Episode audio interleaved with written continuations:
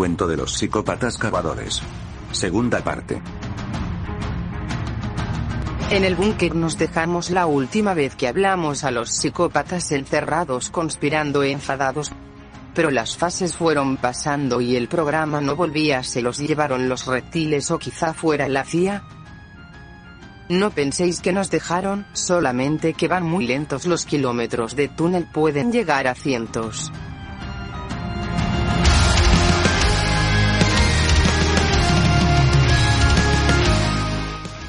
Ha costado llegar, macho. Joder, tengo otra vez polvo debajo de las cejas y entre los pliegues del trasero. ¿Cómo estamos, chicos?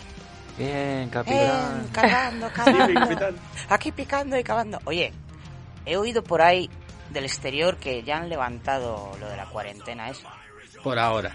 por ahora. O sea Hay que podíamos, podíamos haber salido hace un buen rato del túnel. Podíamos. Me. Me. Y con eso de que no sabemos dónde está tu búnker, imagínate andar sin mapa y and- a saber en qué dirección. Si os lo dijera, mm, creo que tendría que mataros, ¿eh? Mm. Bueno, ¿qué tal os lo habéis pasado en el búnker? Ha sido horrible, ¿verdad? si es que al tercer día es olía a pies. Yo como estoy acostumbrado a mi propio búnker, como si nada. Hombre, era tu búnker. Lo que pasa es que estaba un poquito sobrealimentado. Teníamos overbooking. Pero siempre manteniendo distancia de seguridad.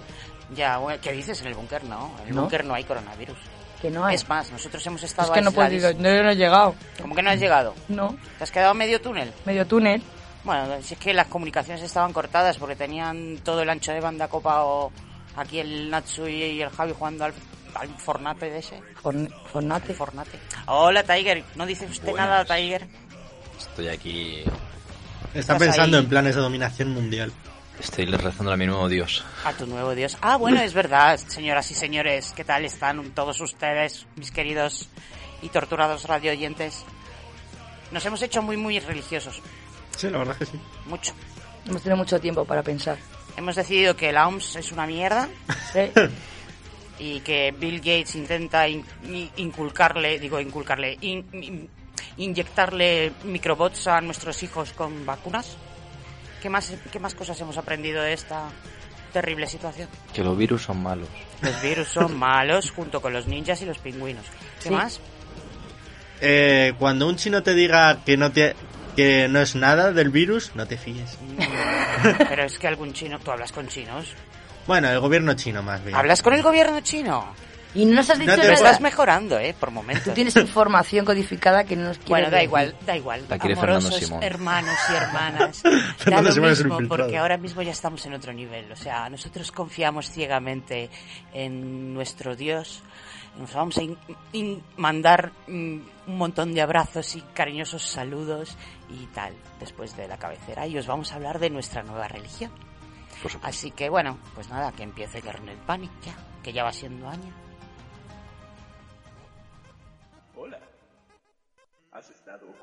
¿Eh? Bueno, tengo una pregunta para ti. ¿Quieres pasar un mal rato? Hace un día precioso ahí fuera. Pájaros cantando, flores abriéndose. En días como hoy, niños como tú. Deberían estar escuchando Panic.「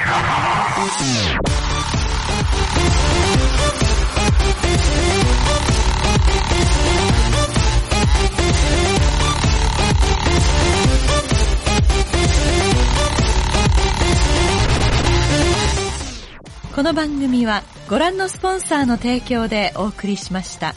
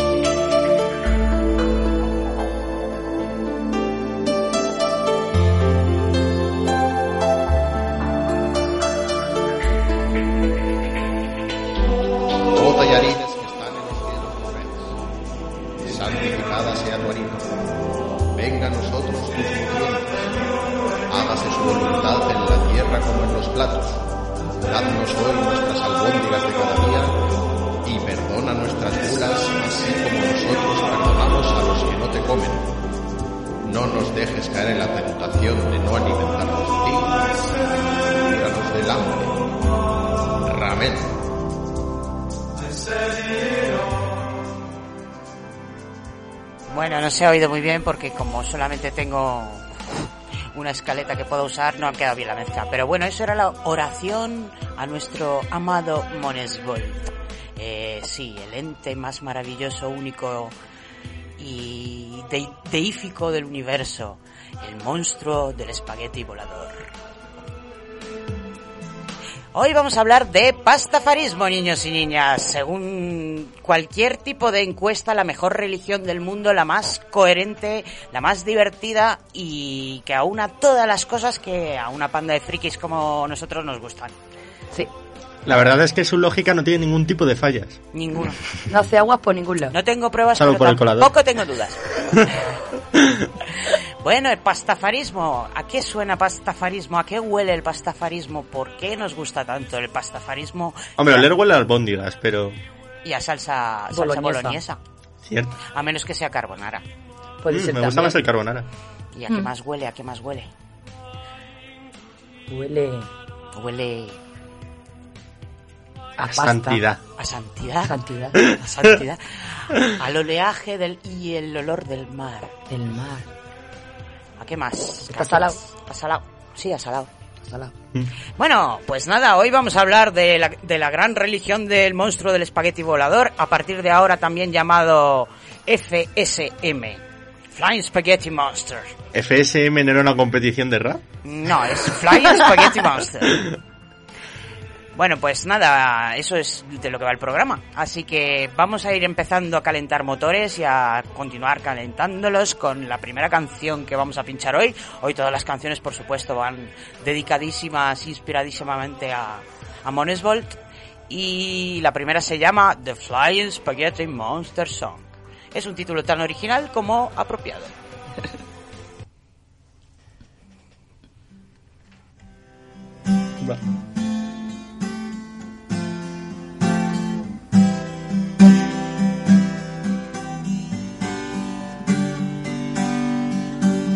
Spaghetti monster and soul creator, our flying savior and universe maker. You are the spirit you teach in our schools, but you're rejected by misinformed fools.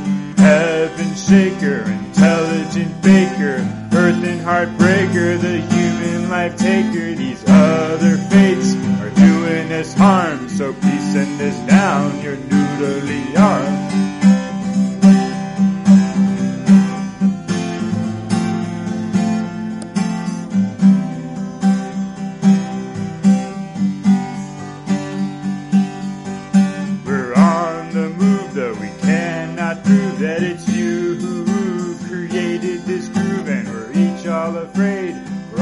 The youth, for all that we wish is that they learn the truth. Oh, what can we do to prove to the few that a monster flew, not Christ nor a Jew? The kind of pasta is our salvation, not science nor Buddha nor some other creation.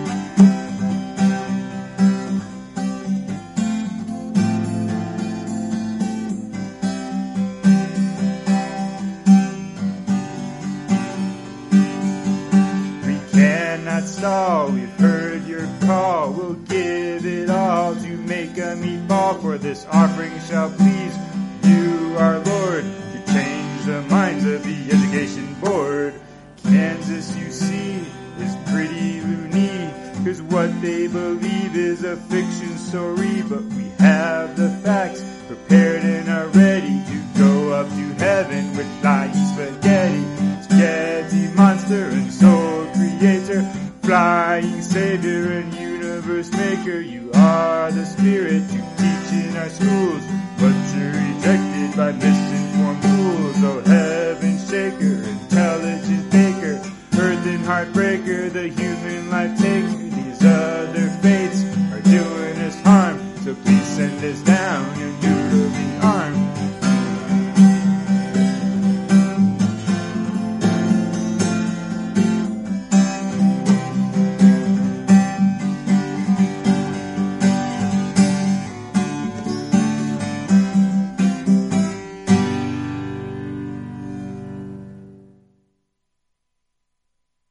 107.5. La próxima tortura.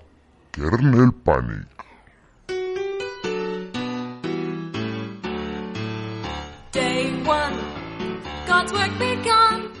Esto que estamos escuchando, niños y niñas, es una canción creacionista que explica a los jóvenes eh, cristianos cómo eh, se hizo nuestro mundo.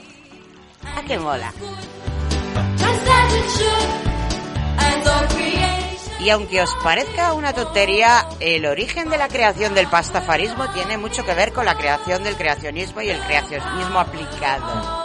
O como lo suelen llamar en Estados Unidos, la... El diseño inteligente. diseño inteligente. Que es que el, el- el asesor de, de marketing que, que inventó eso, de verdad, o sea, bravo. Bueno, pues háblanos del diseño inteligente, don Garganta Profunda. ¿En Vale. qué consiste este cúmulo de Eh, sabiduría? Para ir en- abriendo boca, la propia Constitución de Estados Unidos prohíbe enseñar religión en los colegios porque es un país laico. Vaya, como, ¿Qué es lo Mm, como el nuestro. sí, No, esto es a confesional. Bueno, es vale. distinto. Que entonces, en los 90, esto llevaba funcionando perfectamente 190 años y no le había dicho nada, pero en los 90, por, jo- por fastidiar, llega una institución, uno, un think tank- de estos americanos, supermodernos, preciosos, increíble, eh, llamado el Instituto Discovery y se inventa la chorrada del creacionismo que básicamente... Ah, se llama Instituto Discovery porque han descubierto el... Sí, sí, sí. Ojo que dan unos argumentos filosóficos impresionantes. Sorpréndame. Total, que esto, su objetivo primordial era que básicamente los valores cristianos se estaban disolviendo en la sociedad americana, bla, bla, bla. eh, y entonces querían reimplantar la religión, bueno, implantada por primera vez porque nunca ha habido religión en los colegios en Estados Unidos, eh, bajo una cosa que consiste en enseñar a Dios pero sin llamarle Dios. ¿Y cómo le llamas? Pues muy sencillo, tú dices, eh, hay ciertos aspectos de la naturaleza que están hechos tan perfectamente que implica que hay un diseñador inteligente. Ah, es el diseñador inteligente del diseño inteligente. Claro, no le llamas Dios, le llamas diseñador, Diseñador inteligente. inteligente. Me Muy gustaría que nuestro querido Goro estuviera aquí ahora mismo, se sentiría como Dios. bien, bien, continúe. Eh, entonces, básicamente, fueron ganando notoriedad, básicamente porque un huevo de lobbies les fueron metiendo mazo pasta. Y como en Estados Unidos votan para todo, o sea, votan para elegir al comisario, votan para elegir al juez, votan para todo, también votan para elegir al consejo escolar de los estados. Entonces, en Kansas, que es básicamente un estado que digamos no es muy abierto al mundo, no es muy abierto en general.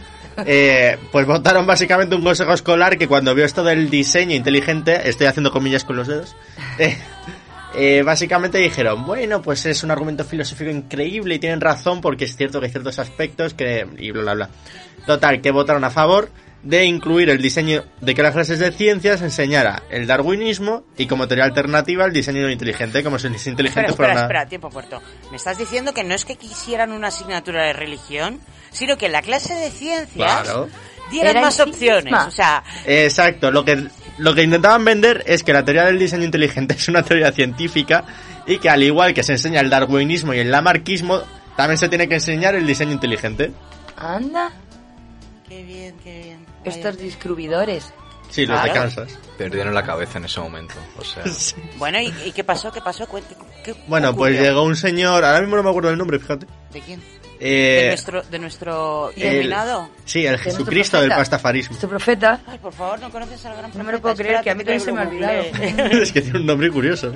No tiene ningún nombre curioso. Bobby Henderson. Bobby Es- Henderson. Hombre, Bobby. Entonces, ¿qué pasó? ¿Qué hizo Bobby Henderson? Entonces llegó Bobby Henderson, el hombre que es físico, pues se conoce, que se cabreó un poco.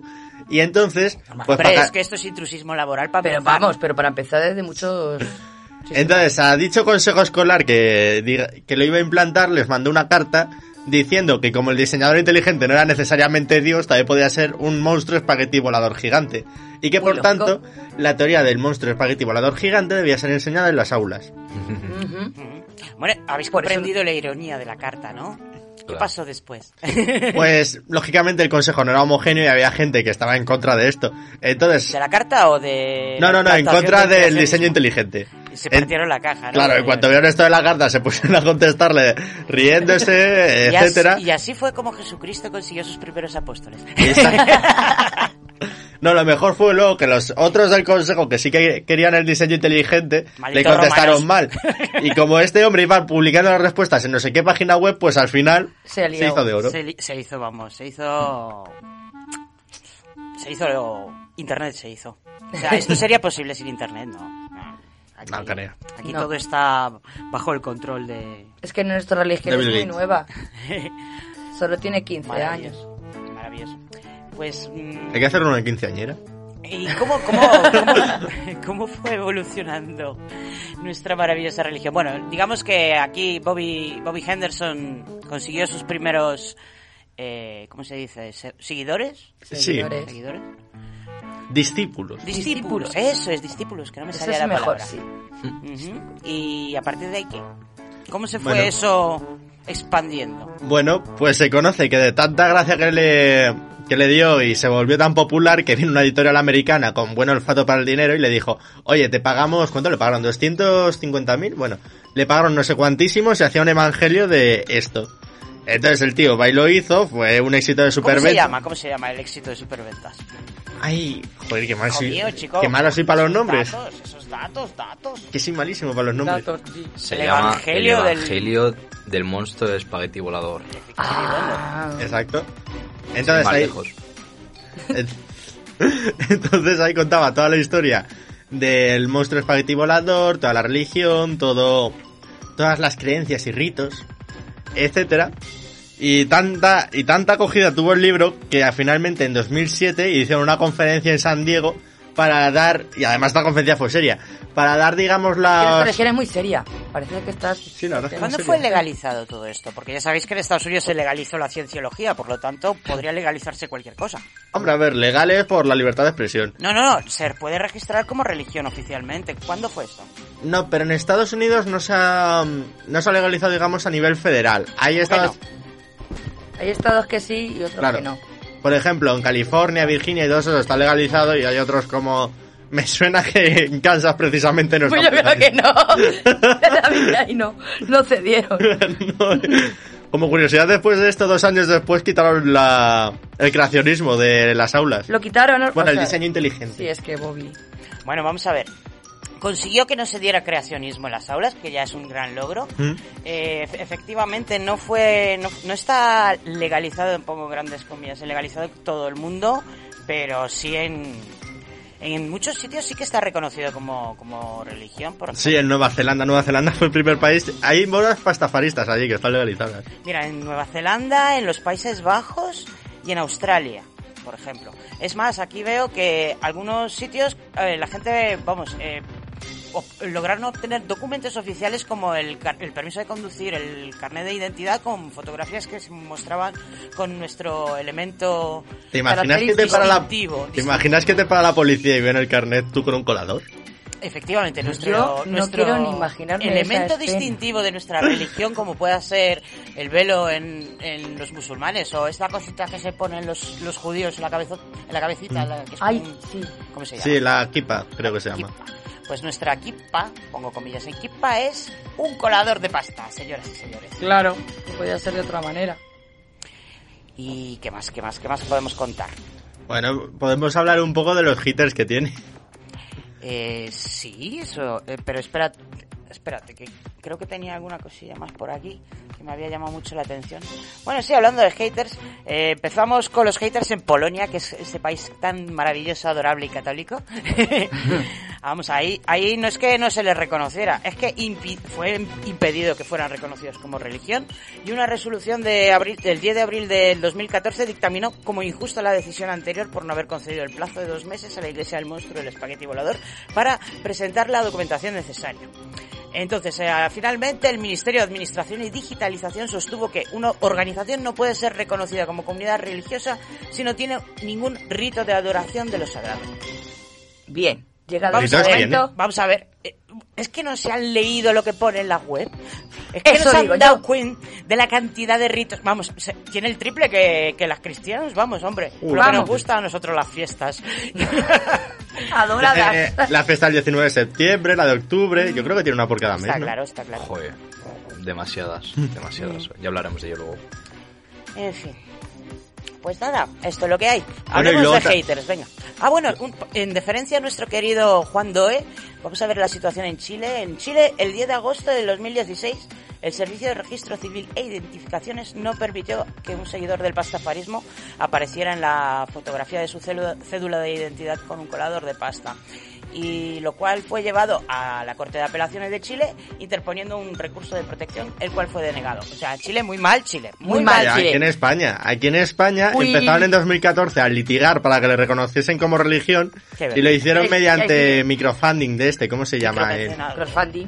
Sí. bueno, sí, micromerismo. Tiene un nombre en específico, pero no me acuerdo. A ver, eso de meterte en una página y dar unas pelillas por, un- por una causa. El caso, ganó suficiente dinero y lo presentó, creo que fue frente a la Audiencia Nacional, que digamos que es como un tribunal muy imponente aquí en España, que si te coge la Audiencia Nacional es que la has jodido. Eh, sí, solo está por debajo del Supremo. Sí. Sí. Eh, entonces llevan litigando, creo que siguen en ello. Siguen gastando pasta a ver si logran reconocérselo aquí, pero parece que la cosa no sale, ¿eh? En fin. Qué mal. ¿cómo Pues es muy mal, cómo es muy mal para sorprende? España. Para la Audiencia Nacional, mal, mal. Mal. Está feo. Muy bueno, feo. cuéntame sobre los haters. Que de verdad yo no entiendo cómo una religión tan adorable como la nuestra puede tener haters. Si es que no nos metemos con nadie. Pues principalmente los haters son los creacionistas. Los del Instituto de Discovery, que bueno, luego hay como varias asociaciones, que una de ellas se llamaba, no sé cómo traducirlo al español, como los Young Creationists of America o algo así. Los jóvenes creacionistas de América no es tan difícil. Sí, pero tenía una palabra rara, bueno, da igual. Eh, Los jóvenes y estúpidos creacionistas. Los jóvenes no descendientes del mono creacionistas de América. Puede hubiera una palabra llamada... eh, ¿Cómo se dice polla en inglés? Eh, eh, eh, Dick. eso. Iba a decir Duck. Dick Bueno. Duck. Dick Duck. No, eso es pato. Hostia. ¿Por qué se parecerá tanto Porque la un palabra pato, pato? siempre piensa en patos. Bueno, Pero- nos estamos desviando del tema. Un poco. Cuéntame sobre los haters. ¿Cómo podemos conocer su opinión aparte de en Twitter? Bueno, pues los haters de esta asociación básicamente se pusieron a decirle al, al hombre este que no tenía razón y que precisamente sus teorías les apoyaban. Porque reconocían implícitamente que la teoría del diseñador inteligente era cierta porque ellos en ningún momento decían que era Dios. Ah, claro. Ah, o sea que en realidad los creacionistas creen en Monesbolt. Sí, también. Ah, y no se han dado cuenta. Algunos sí. Pero se están saltando muchas directivas. A ver, los ocho... Los ocho... mm, mm, Bueno, condimentos. Condimentos, que no me salía la palabra, gracias. Los Ah. ocho condimentos son muy claros en ese sentido. O sea, A no ver, se- el problema no de los ser creacionistas muy es que dicen que el diseñador inteligente no tiene por qué ser el dios cristiano, pero luego dicen el Génesis del Antiguo Testamento, lo cual es un poco extraño. Mm. Pero bueno. Bueno, da igual, nosotros tenemos nuestro propio Génesis. Sí. Pues eso, los ocho condimentos, las sugerencias, todo eso va en contra de que nos metamos con otras religiones. Nosotros no nos metemos con ellas, las aceptamos, las abrazamos, les damos besitos. Las queremos. Claro. Y de paso encontramos paradojas que las... bueno, No, mejor todavía, inventamos nuestras propias paradojas que eh, puedan hacerles ver lo paradójico de sus paradojas. mágico. Creo que al Papa Francisco le acaba de estallar una vena, ¿eh? Vamos a ver, todo esto, todo esto ¿por qué tiene que ver con, con el calentamiento gl- global? Explícame. Eh, verás, en ciencia existe una cosa llamada corre- Espérate, que correlación... deja de reír, deja de reír. Un poquito de seriedad, esto es muy serio. En ciencia existe una cosa que básicamente en mi carrera en específico lo primero que te meten al decir en estadística es correlación no implica causalidad. ¿Cuál es el tema? Eh, espera, dímelo en cristiano, por Dios. Eh, sí, básicamente. ¿Tú has hecho alguna vez una de estas grafiquitas que pones eje X una cosa, eje Y una cosa? Ajá. Entonces, correlación es básicamente que si tú pones en el eje X, por ejemplo, pingüinos y en el eje Y eh, nubes y, y descubras que cuantos más pingüinos, más nubes, tú digas, Mm, a más ya pingüinos sabía existen yo más que los pingüinos eran la causa de que lloviera. ¿Eh? Perdón. Entonces, que en una gráfica te ocurra eso, porque te puede suceder combinando las cosas más random, es correlación. Ajá. Pero correlación no implica causalidad. Esto quiere decir, este, eh, digamos que no hay mucha base científica para que a más pingüinos haya más nubes. Que puede ser, Lo pero... entiendo, lo entiendo. Ya. Entonces, eh, curiosamente, llegó este hombre y se dio cuenta... constante. ¿Qué? Variable constante. Cállese usted. ¿Qué tiene que ver una Un variable segundo, constante que quiero enterar yo. Esto es muy importante. El, calenta- el calentamiento global es un- uno de los problemas de nuestros días.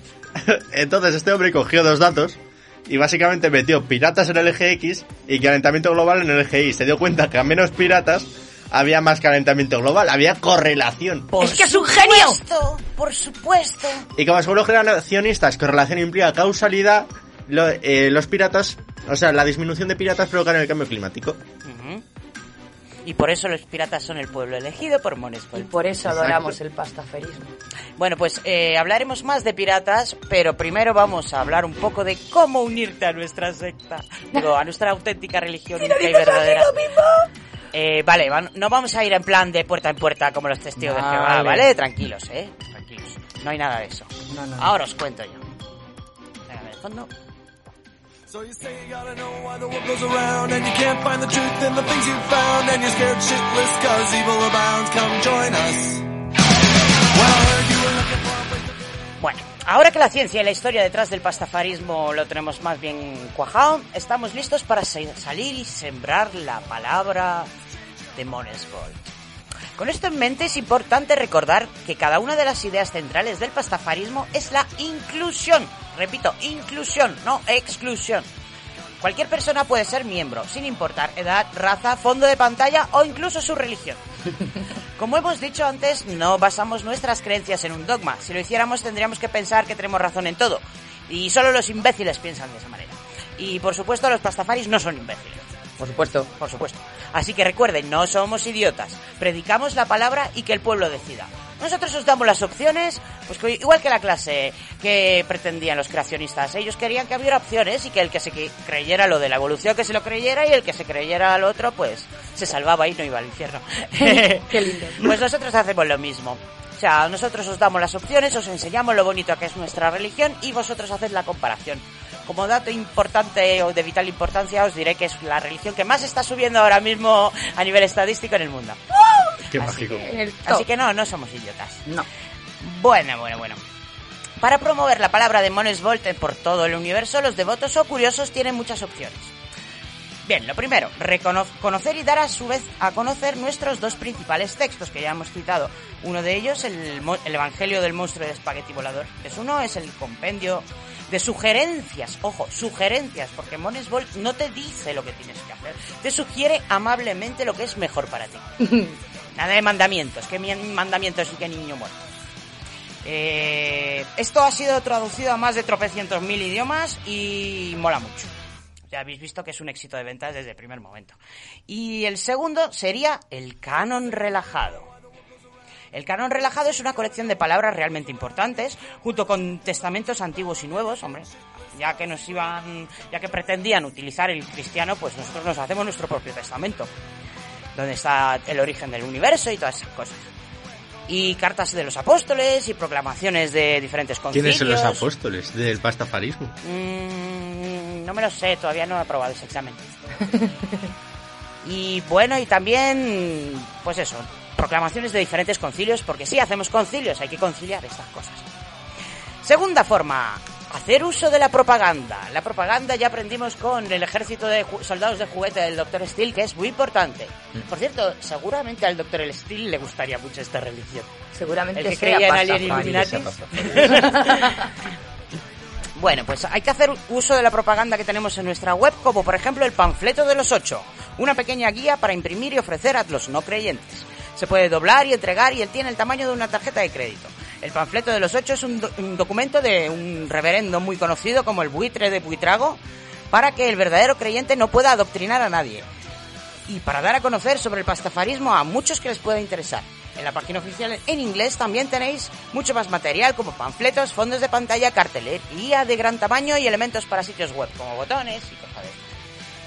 Y también podéis aportar vuestras propias creaciones. Aquí nos viene genial. O sea, si alguien quiere hacerse un dibujillo, un lo que sea, Oye, ¿y si me como un plato de espaguetis para honrar al monstruo del espagueti? por supuesto, puedes que enviar hacerlo. fotos cada viernes. De hecho, hay que comer, hay que comer pasta y bueno, eso ya lo explicaremos luego. Yo he comido lasaña. Mm, eso El no- traidor.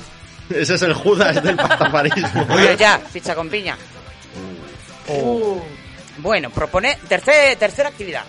Proponer y participar en las diferentes iniciativas de esparcimiento, como por ejemplo, existen tres videojuegos creados por y para Pastafaris, que dos son para PC, uno se titula FSM, el videojuego, El segundo se titula Quest for Enlightenment and Pasta, que se mola mucho, es como un RPG con un pirata que va por ahí de isla en isla. y, y también para Android tenéis eh, The Flying Spaghetti Monster FSM, eh, que está en la Play Store, que os lo podéis bajar, que ya estáis tardando, ya es gratis. Voy. Eh, bueno, desgraciadamente Momonga Sama no ha podido venir a analizarlos, pero os los recomiendo de corazón, ¿eh? Son muy buenos. Y por último, una vez que vuestra fe se haya enrollado firmemente a vuestras almas cual espagueti a un tenedor, podéis plantearos dar el siguiente paso y ordenaros pastor o pastora o pastore de la FSM. Los certificados de ordenación eh, se os mandarán por correo ordinario con- eh, estarán hechos en papel timbrado con sello de oro en relieve y están disponibles actualmente y los puedes comprar en la propia web de, de, Estados Unidos por 34 dólares, incluyen el envío gratis a cualquier parte del mundo. Además, si no queréis ir con el certificado bajo el brazo para de- poder demostrar que sois un pastor, también por 15 dólares más, creo que era. Espérate, ¿dónde lo ponía? Que conste que no me pagan comisión por esto. Eh, por 15 dólares adicionales tenemos tarjetas de identificación de billetera de PVC que podéis tener junto a vuestro carnet de, carnet de la biblioteca, vuestro carnet de la Marvel y vuestro carnet de conducir. Y con un vistazo podéis decirle a todo el mundo, mira, yo soy pastor, yo te puedo casar, yo te puedo divorciar, yo te puedo de todo. Muy, muy, muy práctico. Me encanta. Ese es el, el Es pack. increíble. Lo podéis comprar en pack. Bueno, bueno, bueno. Pues nada, hasta aquí, hasta aquí el cómo unirte y hacer estas cosillas como pastorear ovejas y tal. Me encanta porque ellos no disimulan que es para sacar dinero. La iglesia católica al menos, oye, si quieras que no... A ver, que no, que no es para sacar dinero, es para cubrir gastos. ¿Cuánto te crees que vale un certificado esto en papel chulo bien impreso con Y con sello de oro. Ah, es Más verdad, el es envío. verdad. Más el envío. Que esto ah, igual les queda un 5 dólares de los 35. Una vez que lo manden a España. Bueno, pues nada, ha acabado la canción y vamos a pinchar a la siguiente. La siguiente es un villancico. Escuchemos un villancico pastafari. Me encanta.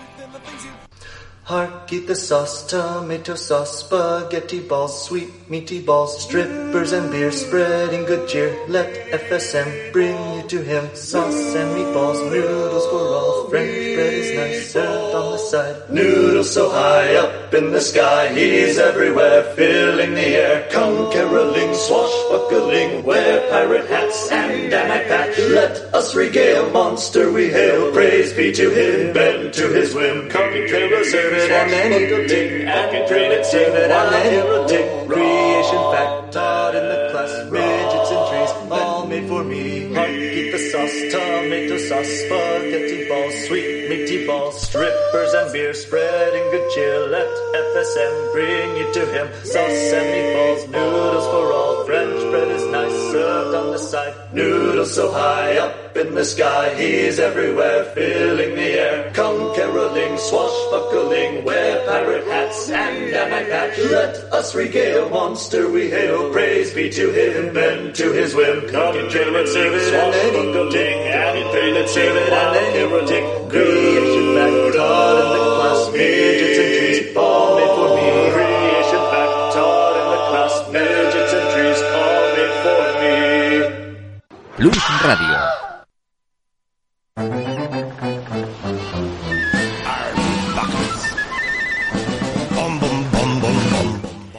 Volvemos ya con una música bastante piratilla. Vamos, vamos subiendo el nivel de arg.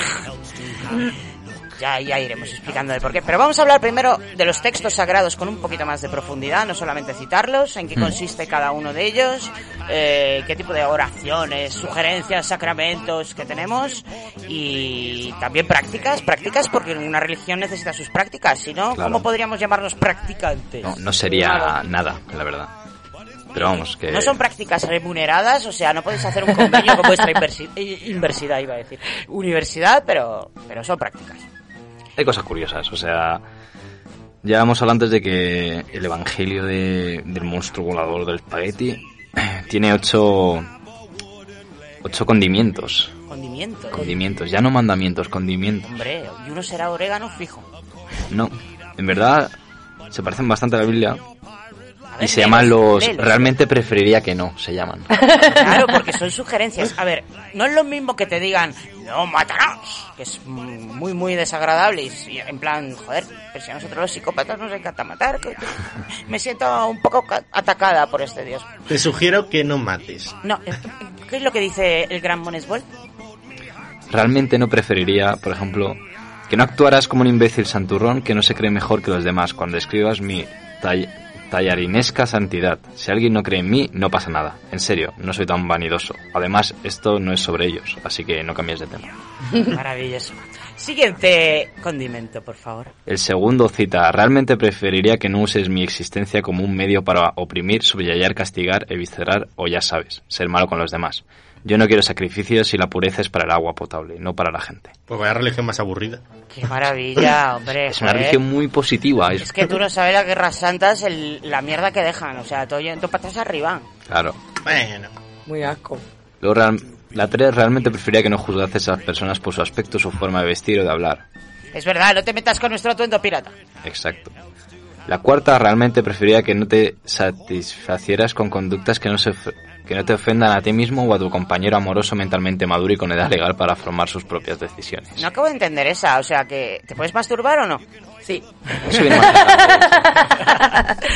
Te sugiere que Te sugiere. Que puedes. La quinta, realmente preferiría que no desafiaras las ideas fanáticas, misónigas y de odio de otros con el estómago vacío. Come, luego te vas, luego, luego vete a los malditos.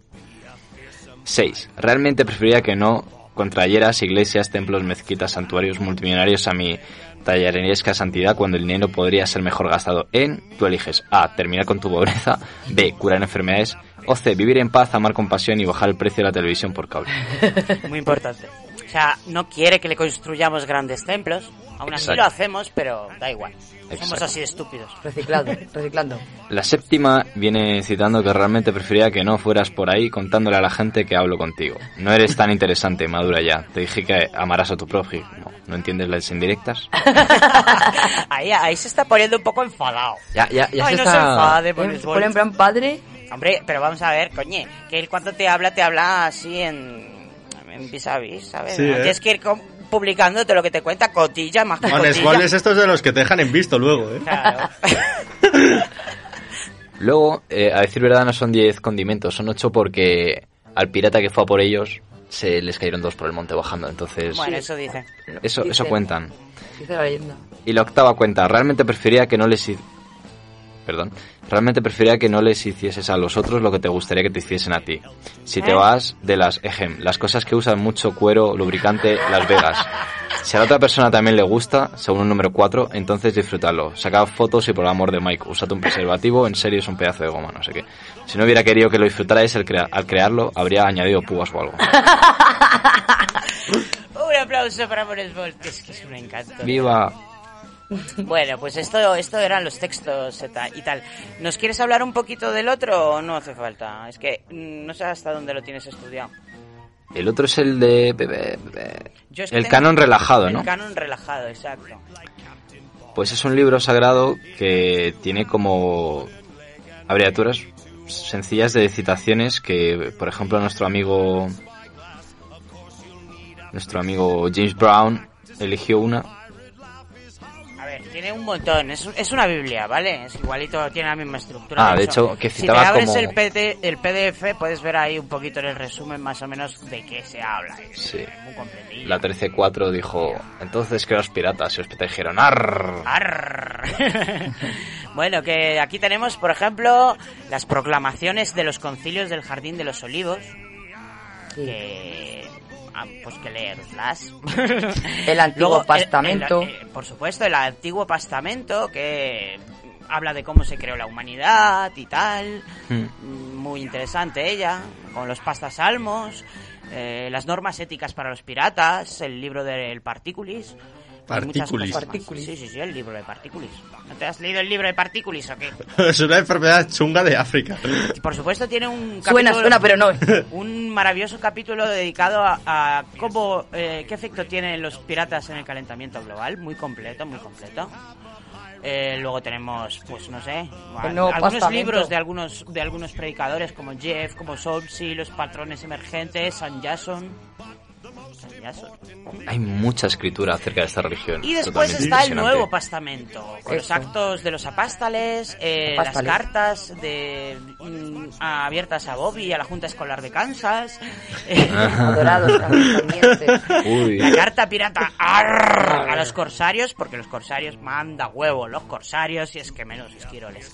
Eh, mm, la carta de adiós a los moribundos, correspondencia entre el capitán Jeff y el misionero de los líderes del Hills y por supuesto las revelaciones. Tenemos las revelaciones 1 que es el libro de las reveladas jodiendas y revelaciones 2 la venganza.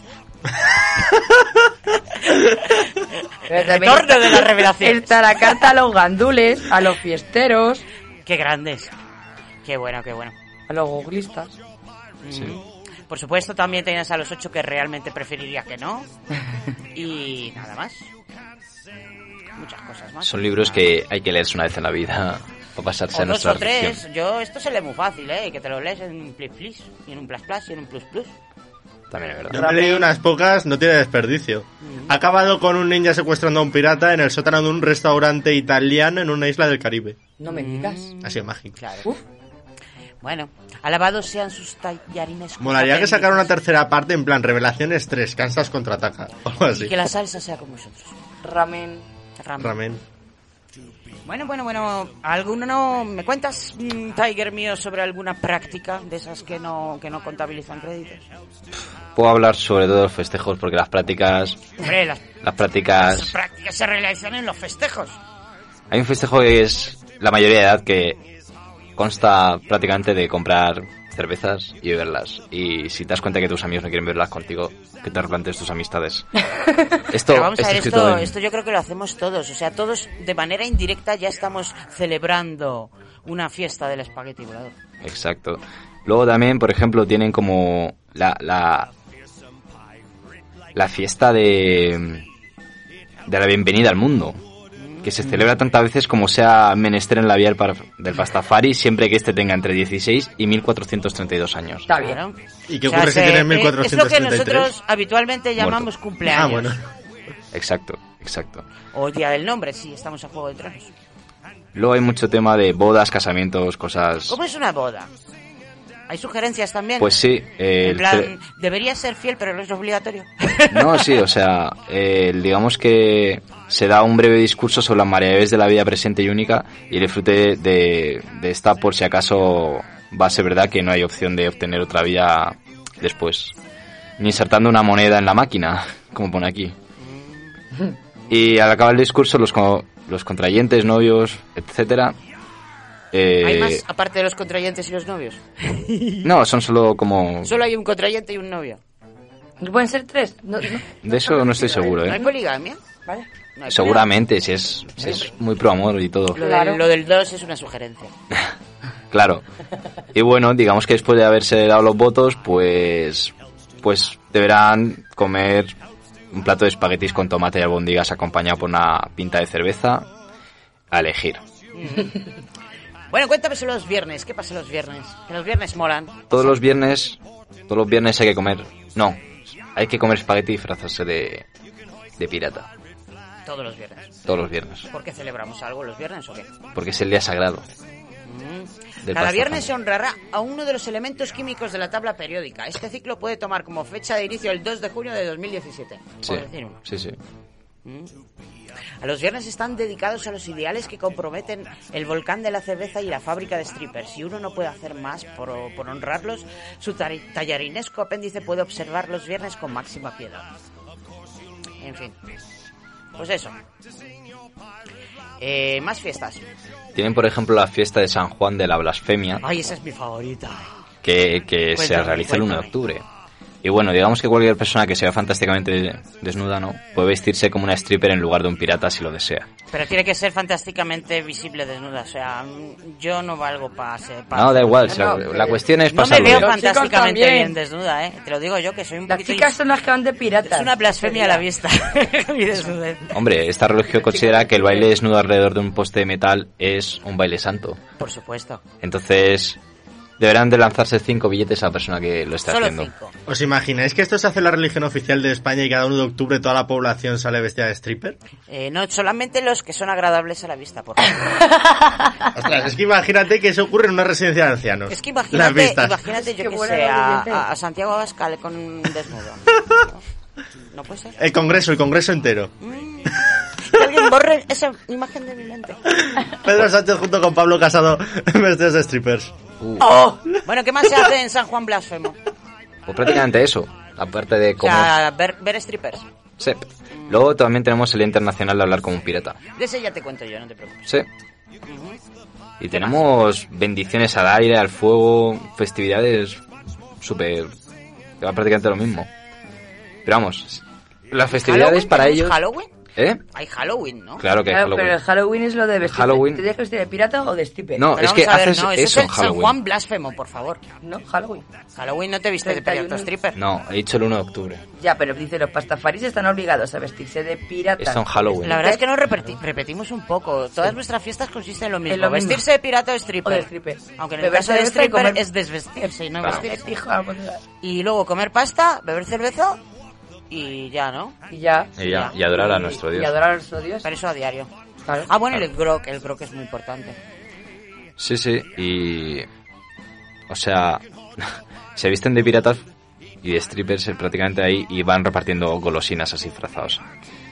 Y digamos que eso lo hacían los verdaderos piratas en Halloween, darle caramelos a los niños. Y por eso lo hacen a día de hoy disfrazados de piratas y dan caramelos a los niños. De ahí viene lo de disfrazarse. Todo Oye, cuadra. ¿Y el Los Pascua? piratas. ¿Habéis oído hablar del Pascua? Es una fiesta religiosa, ¿no? Judía. Ah. Es la Pascua de los cristianos. ¿Qué? ¿La Pascua? ¿La Pascua? La Pascua, pues... eh, es una festividad en la que se anima a los pastafaris de todo el mundo a comer grandes cantidades de pasta, normalmente ¿Verdad? espagueti. No me sorprende. que es cocinado a su imagen, ya sabéis cómo, ¿no? Por miembro de la familia, disfrazados de piratas otra vez más. Ron. Es que cuantos más, cuantos más nos disfracemos de piratas, menos calentamiento global. Claro. Habrá, ¿entendés? Hay Lo hacemos por verdad, planeta. Tomar conciencia, chicos, que si os disfrazáis de pirata ayudaréis al medio ambiente. Claro. Mucho más que Greta Thunberg.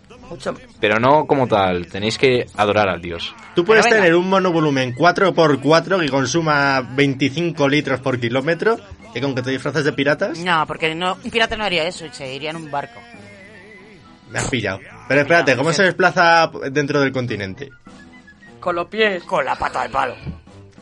Sí, la Muy verdad es que es mejor que un O un barco volador a lo Final Fantasy. bueno, háblame sobre el Ramadán. El Ramadán. Ujú. Ramadán. Pues el Ramadán ¿Es viene parecido siendo... al Ramadán? Claro, es, Suena, suena. es el periodo como de los, de los islámicos, pues el ayuno, ¿no? Eh, llega a Pero mismas nosotros fechas... ay- ay- ayunamos, de verdad. Sí, sí, sí. No, los pastafaris no ayunan, ni rezan. No, es verdad, pero... Entra en conflicto con los principios morales de pastafaris. Por ejemplo, los, los pa- pastafaris ni rezan pero, pero eso ni... sí, comemos en, ra- en Ramadán, solo comemos ramen. Exacto, exacto. Y recordamos nuestras penurias en nuestras épocas de estudiantes, que no podíamos comer decentemente y todo el día ramen, da y de esto de sobre. Esto nos hará más Qué felices. trauma me están viniendo ahora a la mente. Es la menos comercial de nuestras fiestas, porque tampoco hay que ponerse disfraces. Y bueno, cuando todavía. Bueno, yo qué sé. Ahí se anima un poquito también a los pastafaris que domen, domen, digo no, donen su ramen sobrante a los más necesitados, como estudiantes universitarios. Lo mejor de es que hay fiestas que varían un poco las fechas, ¿no? El Ramadán, el Ramadán. El ramadán, digo no, Ramen. el ramadán Remen. normal también varía. ¿eh? O sea, es- va, va rotando, según Va rotando. El ciclo de la luna. Según el Barbas que lo diga. Bueno, sobre las fiestas o pastafaridad no vamos a aburriros porque tenemos un programa, de hecho en nuestro último programa especial de Navidad que se llama eh, Feliz Saturnalia y ahora iros a tomar por culo, eh, Sin ya, os hablé extensa y extendida y extensivamente sobre, sobre las fiestas, que es, que es como llamamos a la Navidad, a los pastafaris, fiestas. Así cuando podamos decir felices fiestas y todo el mundo dice felices fiestas, ya hemos hecho un pastafari más. Y en vez de Papá Noel viene un señor italiano con bigote a traer los regalos. No, mucho mejor que eso. Mucho mejor que eso. ¿Se lo quieres contar tú, Ladis, o se lo cuento yo? Viene el pirata, ¿no? Pirata Robert. No sé por qué, pero me lo Malvado pirata El Roberts que se dedica durante todo el año a, a- a robar y robar y, a- y robar en barcos y luego le trae lo robado a los niños pastafaris. Y se ha robado a un niño pastafari previamente. Y por cierto, vive en la, Antar- en la, en la Antártida rodeado de pingüinos asesinos. Es un valiente nuestro gran pirata. Es la mano de obra que utiliza para hacer los juguetes. No, no, son Papá Noel. enemigos en realidad. Sí, no son nuestros amigos los Recuerda que los pingüinos son descendientes del gran retaco. Claro. Es verdad. Cierto. Que habría que- luego habría que hablar del gran retaco. El ter- capitán pirata Sí, sí. Roberts. Qué retaqui. No teme vi- vivir en la Atlántida. Siempre tiene que ir a casa y debe luchar con los pingüinos asesinos que moran por ahí. Surca los siete mares todo el año consiguiendo botines. ¿Qué más se puede pedir? Bueno, pues hasta aquí mm, festividades y fiestecillas. Vamos a ver es. cómo vamos de tiempo. Oh, muy bien. ¿No? Vez que vamos ¿Sí? bien en la ¿Nos vida. dejamos algo? ¿No nos Me dejamos sorprende que vayamos bien por una vez de tiempo. Vamos clavados, ¿eh? Jolines. Ni Pues que el let's Monesbol nos estuviera ayudando. El Gracias. apéndice Gracias, tañarinesco está por aquí. No Gracias, vemos. apéndice mío. Apéndice mío. Es más, tenemos tres minutos más por si queréis mm, añadir. Somos muy abiertos a las fiestas. ¿Qué fiesta añadiríais vosotros? Mm, fiestas. La peregrinación a la ciudad de Pisa. Mm, Por ejemplo. Pero, ¿pizza con piña o sin piña? Sí, pilla. Sin piña. Ladis, ahora tú tienes que decir con piña para que haya discusión. Con piña. Pues atentado terrorista. ¿Alguna otra fiesta que se os ocurra? ¿O un bautizo de salsa de boloñesa? Ostras. ¿Te imaginas a un bebé todo eh, embadurnado de rojo? Hombre, vamos a ver, eh, los bebés ya están pringosos de por sí, tampoco. Tú levántale el Sí, pañal a pero de cualquiera a rojo- cualquier hora del día. Mejor, Pero de con, rojo sería muy gore, Mejor de marrón, ¿no? con la bebida sagrada, mejor, ¿no? Bueno, siempre podemos hacer que no sea con boloñesa, que sea con... Cerveza. Cerveza a un niño, por favor. Hombre, pero es la cabeza, ¿no? Así aprende. No me- Oye, yo pensaba, pensaba más en salsa carbonara. Pues Salsa blanco. Yo conozco gente ¿Qué que es hace peor, cosas con rojo o sus blanco? que no creeríais. ¿Qué? ¿Qué? ¿Qué hace que con le- nuestro que le echa sus Dios? espaguetis, taquitos de patatas fritas Eso y es, chorizo. un- eso es Oh. una reiteración de, de de- carbohidratos increíble. Nuestro dios estaría... Le falta el arroz por encima. Hostia. Le podríamos quemar. Eh, ¿Tenemos una inquisición los pastafari? No. Pero seguro que se- tú eres capaz de somos la- fundar una. Somos pacifistas. No, hombre, pero tú has visto lo que hace el amigo de este hombre. Ese hombre merece morir. es un hereje. Bueno, pues nada, vamos a pinchar la siguiente canción, que en este caso sería una canción dedicada, por supuesto, a la FSM. En este caso, el grandísimo artista se llama Brian Grex.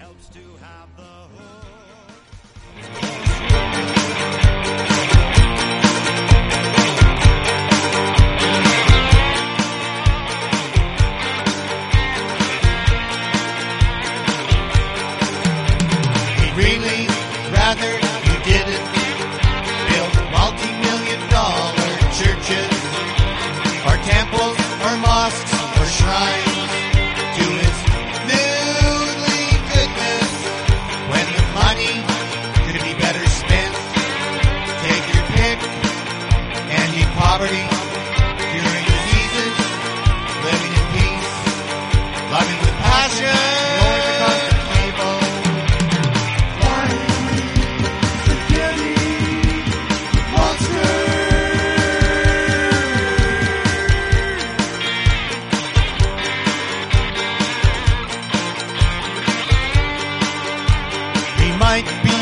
complex carbohydrate, omniscient feeding, but enjoy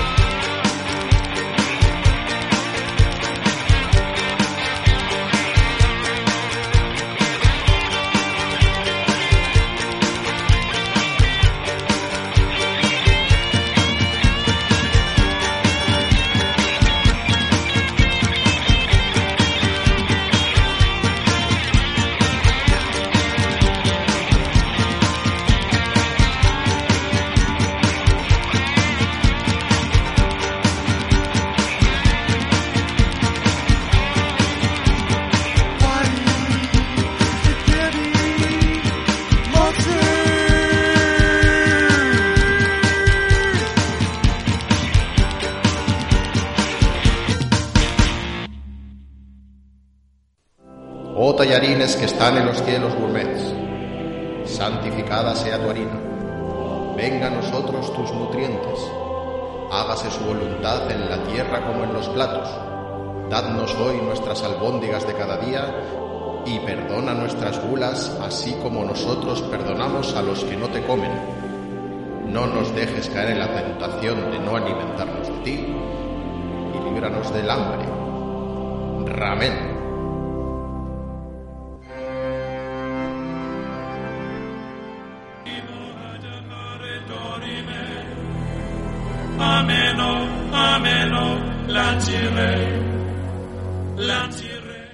Vamos a contar un poquito el origen de todo.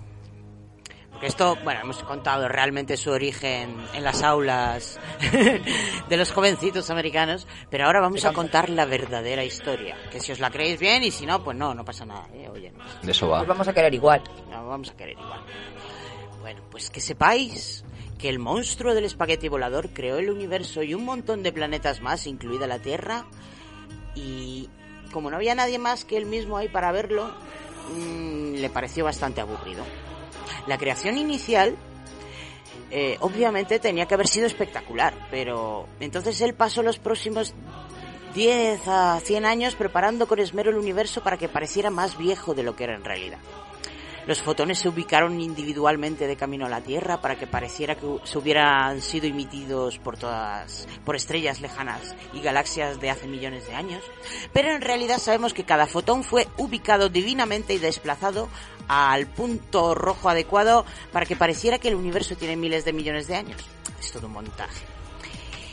Aún hoy encontramos sus métodos de camuflaje. Cada vez que los científicos descubren pruebas aparentes de un universo que tiene miles de millones de años, podemos estar seguros de que es parte de los elaborados preparativos de él. La Tierra se creó en aproximadamente 0,062831835 Cinco, tres. sí, segundos. Y de forma similar la disfrazaron para que pareciera ser mucho más vieja. Podemos tener la certeza de que Monesbold pasó eh, incluso más tiempo preparando la Tierra porque al ser omnisciente era consciente de que pronto habría gente muy cotilla fisgoneando por todos lados, conocidos como científicos. Estos Esos científicos. de verdad, es que son unos Cotillas. metomentodos, tienen la necesidad enfermiza y probablemente de explica- su explicación de naturaleza sexual de averiguar cómo funcionan las cosas. Así que, pues lo, lo más importante era que nuestra realidad aparente fuera bien diseñada para esconderlo. Nuestro gran creador tallar, tallar, tallarinesco entonces puso fósiles, escondidos bajo la superficie de la Tierra, sabiendo que luego serían encontrados y que esto parecería demostrar que esas criaturas existieron hace bastante tiempo. Huesos de dinosaurios, por ejemplo, se ubicaron también y en tal número que se cree que ampliamente que los dinosaurios caminaban sobre la Tierra hace millones de años. O sea, qué ilusos.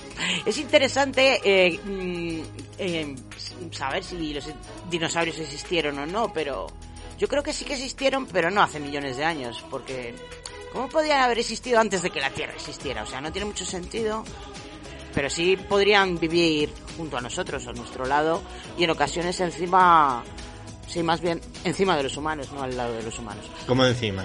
Sí, no, no, no pueden vivir a nuestro lado, más bien vivirían encima nuestra porque son mucho más grandes. Que me acabo de imaginar una postura sexual muy extraña. ¿Con un dinosaurio? Sí. Deja de ver furry, de verdad. No. Bueno, bueno, bueno, bueno, pues, pues puede que se estén preguntando y con toda la razón por qué no encontramos huesos de dinosaurios de esta época, o sea, unos huesos un poquillo más modernos. Pues tengan en cuenta que los dinosaurios en realidad no tienen huesos. ¿Eh? ¿Eh? Ah, todo lo que se-. O sea, todo lo que se han contado sobre los dinosaurios es un engaño planificado por a su propia diversión de Monesbolt. Así es él. Es así de cachondo. Y espérate, si no tenían huesos, ¿cómo caminaban? Espérate que mire yo Es en que mi empieza, libro sagrado. empieza a dudar de su existencia. De los Los dinosaurios. dinosaurios auténticos, como cualquier paleontólogo oculto, doctor en huesos viejos, como, como queráis llamarlos, le diría, pueden erguirse llenando un- su- sus músculos especiales con sangre. Anda. Como, como el miembro viril. Eh, poniendo rígido el em- enorme miembro antes flácido y eso, y al alternar los músculos rellenos en la secuencia correcta se lograba una locomoción muy eficaz y una estructura esquelética rudimentaria, a lo mejor. No sé, mm, esto eh, a lo mejor vosotros que estáis un pelín pervertidillos, em, reconocéis que este mecanismo es similar al del, al del pene. Oye, quizá el sexo lo inventaron los dinosaurios. Bueno, pues en los dinosaurios en realidad eran una colección de enormes penes, en realidad. Sí, ¿no? ¿Mm? Penny. Mm. Bueno, pues mm, un tiempo después, al progresar la sociedad, la atención de la humanidad se alejó de los dinosaurios. Sabes que cuando pasa de moda Jurassic Park, pues ya no le hacen tanto caso. Suele pasar. y bueno, yo qué sé, volvió el pensamiento filosófico. La cuestión de nuestros orígenes surgió y se decidió, basado en pruebas aparentemente naturales, que todas las criaturas habían evolucionado desde un ancestro común, por decir, un, es el mono o cualquiera de esos. Bueno, ¿qué pasó hace 2500 años? En la era, en la época dorada de los piratas. Qué La gran grande. era de la Gran piratería. tiempo. Ostras, me ha recordado One Piece mazo. Pues sí, además es tan misterioso como, como, como los 100 años desaparecidos de One Piece. ¿Te imaginas que el final de One Piece... Está todo programado. Bueno, pues lo que pasó es un misterio. La humanidad hasta aquel entonces había sido engañada, exitos- engañada exitosamente por Monesbold y había creído equivocadamente de que las explicaciones naturales podrían mostrarnos nuestros orígenes. Por desgracia, muchos de los detalles de esta época se han perdido, posiblemente porque muchas naves se hundieron debido a la sobrecarga. A ver, en aquella época los botines eran muy pesados y estos primeros pastafaris, habiendo bebido demasiado grog, mm, mostraron un juicio con una perfección algo menor del 100%. Lo que sí sabemos, sin embargo, es que esta fue la época dorada al estilo de- del estilo de vida pirata. Millones, probablemente cientos mm, de naves piratas eh, navegaron por los mares y quizá los lagos y los ríos del mundo buscando pasárselo bien. Esto también me recuerda un poco a lo que a lo que decía nuestro amado Dr. Steele, que hay que pasárselo bien por encima de todas las cosas. Bueno, pues ellos difundían la alegría y quizá que alguna que otra enfermedad venérea a, a aquellos a los que, con los que hacían contacto. Y así empezó el SIDA. El SIDA no, pero... Pero las enfermedades venéreas, porque sí. Es así. El SIDA todo el mundo sabe que lo inventaron en un laboratorio para exterminar a los homosexuales. O sea, ¿qué clase conspiranoico no eres tú? Es cierto, es cierto. Bueno, lo que nos cuentan los libros de historia es descaradamente incorrecto. O sea, ladrones proscritos sí que no eran, ¿eh? Estos pastafaris del principio. Eran no. su pueblo elegido, los que escucharon y siguieron su plan divino, fuera el que fuese. El mito comúnmente propagado de que los piratas eran ladrones se remonta y, oh, sorpresa, a los teólogos cristianos. Ja, ja, ja, ja. Que otro ejemplo más de discriminación y mala información y fake news que hemos tenido que a lo largo de los años. Y otra razón que explica por qué los pastafaris han tenido que ser tan reservados con respecto a sus creencias. Gracias, gracias. Que me aplaude el fondo. sean cuales sean las mentiras que os cuenten sobre ello, los primeros pastafaris eran exploradores, amantes de la paz y difusores de la buena voluntad. Y de hecho se les conocía por regalar dulces a los niños que pasaban por ahí, costumbre que se estableció en lo que después conoceríamos como Halloween. Eso creo que ahora es denunciable. Solo si llevas una gabardina y nada debajo. Pero claro, no todo, to- no todo era un jardín de rosas. No todos los eran creyentes y algunos rechazaron su pala- la palabra de Monesbold y sintieron la necesidad de salir al mar a, a, pues probablemente a buscar gresca con los pastafaris. El más notable de todos esta gentuza era un tal Noé de fama bíblica, que muy a la ligera armó una barcaza monstruosa hecha de madera y cualquier otra cosa que se encontrara. Y bueno, era bien conocido por su amor a los animales. Siempre mantuvo a muchos a su alrededor. Así que cuando se encontró con falta de materiales de construcción, decidió utilizar cientos de animales indefensos como lastre. En su mayoría, los más lentos y más tontos y más lelos que pudo encontrar. Además de ahí viene el- todo el tema de la consanguinidad, porque tampoco había mucho donde elegir. Los pobres animales solo había un, un macho y una hembra de cada. Claro. Y Así encima quedó se dejó doble. a la hembra de unicornio, si es que ya le vale. bueno, pues inmediatamente Noé se, se, se dio cuenta de que... Bueno. Bueno, pues no sabemos muy bien lo que ocurrió con Noé y los piratas. Bueno, sí, yo te puedo hacer rápido resumen. Venga, venga. A ver. Noé básicamente se encuentra con los piratas. Eh, se conoce que se puso a lanzarles animales con pinchos sin razón aparente. ¿Vivos Lo- o Como muertos? cuerpos pines. Pues no lo sé, la Por verdad. favor, esto es maltrato. O sea, que llame ¿cómo a alguien Noé al Pac-Man. hacía eso? Al Pac-Man, ya. Total, que los piratas se mosquearon un poco y entonces era tal su fuerza que de un salto saltaron al barco de Noé. El hombre intentó convencerles de que no le pegasen intentando regalarles tortugas, pero los piratas estaban hasta las narices de las tortugas, entonces no les Todo el convencieron. día comiendo sopa de tortuga, macho. Entonces se conoce que le pusieron los huevos en lo que viene siendo la nuez y el hombre del susto se meó tanto que provocó un diluvio universal. No me digas. Mamón. O sea, fíjate tú. Y de ahí apareció todo. Ahora entiendo la Maldito historia. Noel. Ahora sí me queda todo. Ah, tú, fantas, pedazo manco. En fin. ¿Qué se va a hacer? Bueno, pues, eh, ¿qué os puedo contar desde el año 1700 hasta hoy? Durante los siglos siguientes nadie se metió con los piratas y el orden natural de las cosas se mantuvo en equilibrio. Aunque el botín y el grog mandaron a muchas naves al fondo del mar perdiéndose documentación muy importante en el proceso, los piratas vivieron una vida de paz y júbilo difu- difundiéndose su palabra en lugares tan lejanos como Bélgica. Eh, ¿Dónde estaba Bélgica? Lejos. Muy lejos. Bueno, siguieron celebrando Halloween y sí, todas las demás festividades y fiestas. Y durante los últimos dos meses de cada año se tomaban unos días libres y dejaban de navegar para relajarse y pasar más tiempo con sus familias durante su temporada de fiesta. Pero había nubes de tormenta en el horizonte. Convencidos de la maldad intrínseca de los piratas, los Hare Krishna, que son los descendientes de los ninja, se juntaron en varios puertos y declararon una guerra santa contra ellos. Decenas de miles, incluso docenas, eh, subieron a bordo de sus kayaks recubiertos de placas de acero y salieron remando en búsqueda de piratas, a los que pretendían borrar de la faz de la tierra. Pudiera pensarse que Monesvold se debería haber dado cuenta del ataque de los Hare Krishna y protegido a su pueblo elegido, pero él confundió a los Krishna con otro grupo musical de mendigos marítimos más y quizá, quizás de pescadores cantando salmos o algo y los dejó pasar columnas. Es un poquito despistadillo nuestro Monesvold, hay que reconocérselo. Sí. Y cuando los primeros Krishna llegaron a tocar un barco pirata en Halloween, los piratas los confundieron con quienes buscaban dulces diciendo truco trato. Así que eh, de forma entusiasta les dieron caramelos, los otros intentaron matarlos y cuando, pues eso, al final tuvieron que golpearse y rajarse hasta la muerte. Eh, muy triste esta historia. Muy verdad. triste. La verdad es que tuvo que ser un Halloween divertido. Bueno, tuvieron que, uf, tuvieron que refugiarse los pobres piratas en calas escondidas para mantener la vigilancia.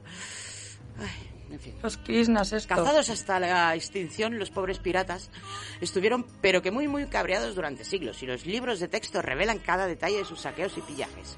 Pero callan de forma muy sospechosa el hecho de que a los piratas se los conocía por regalar dulces a los niños. ¿eh? O sea, que- Menudos. Tristemente, muchos piratas simplemente escondieron sus tesoros, regalaron sus tortugas gigantes, se jubilaron y se mudaron a lugares como Irlanda o Florida y a la India. Y otros se escondieron en los estrechos de Malasia, donde formaron franquicias de deportes muy conocidas.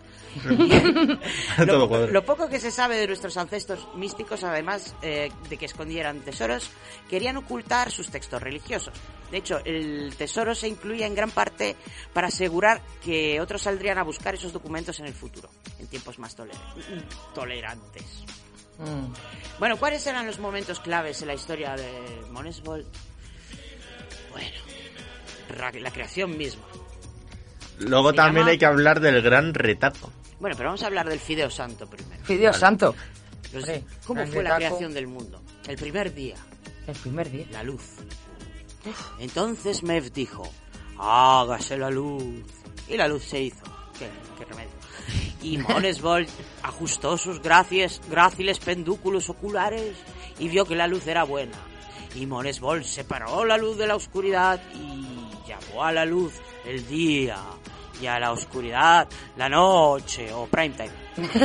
Y así hubo una tarde y una mañana y eso fue el primer día. Está mal, ¿eh?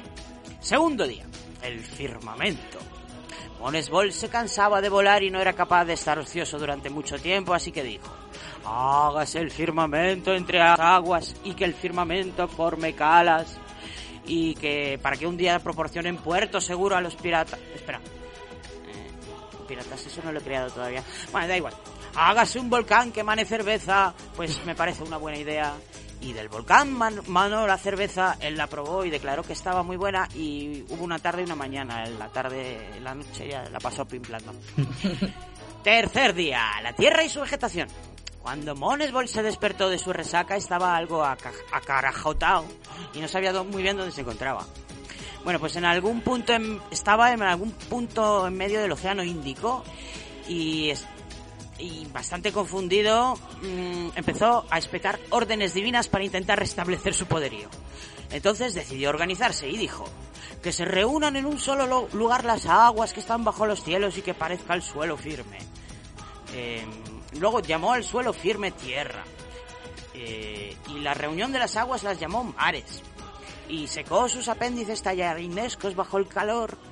¿Y, y qué pasó después? Mm, vio que la tierra era buena, pero que había un pequeño problema porque ahora tenía una superficie llena de tierra y firmamento, pero con eso no le llegaba y levantó el firmamento del día 2 otra vez y renombró el cielo y la tierra del día 3 la dejó donde estaba. Había un poco de cacao, la verdad. Este hombre se lía mucho, ¿eh? Hombre, no, eh, eh, pen- penáculo tallarinesco. penáculo. Eh, y entonces al final se cansó y dijo que brote hierba y trigo duro y arroz y cualquier otra cosa que pueda convertirse en comida que se pueda parecer a mis apéndices tallarines. Tallar... Joder, nunca diré-. Nunca diré bien eso. Bueno, pues vio que esa idea era realmente innovadora y buena y bebió un poquito menos del volcán de cerveza esa noche para que no le volviera a pasar lo mismo al día siguiente y ese fue el tercer día. El cuarto día, el sol, la luna y las estrellas. A estas alturas estaba un poco dolorido por el sobreesfuerzo con Esbol y le fue difícil encontrar una postura cómoda para descansar durante la noche, que era la más oscura que la pasta de calamares con. Y, dijo que haya luces en los cielos y que haya dos grandes luces más, y la mayor es para el día y la menor para la noche. Y como tenía grandes planes para el día siguiente, se acostó prontito. Ahí se, to- mm, se tomó un, un tecito de estos de, de, Mon- de Mona Lisa o de Melisa. Y así hubo una tarde y una mañana. Y ese fue el cuarto día. Bueno, el quinto día fue... Agárrate de tu prima. El quinto día era tremendo. El día del Big Bang. Ese día se levantó pronto y dijo... Que las aguas abunde la vida, que los cielos se llenen de aves, que la tierra produzca toda clase de criaturas según su especie, que se hagan mimitos entre ellos y que sean fe- fecundos y se reproduzcan. Se sintió bastante orgulloso de sí mismo, así que esa noche pimpló bien del volcán.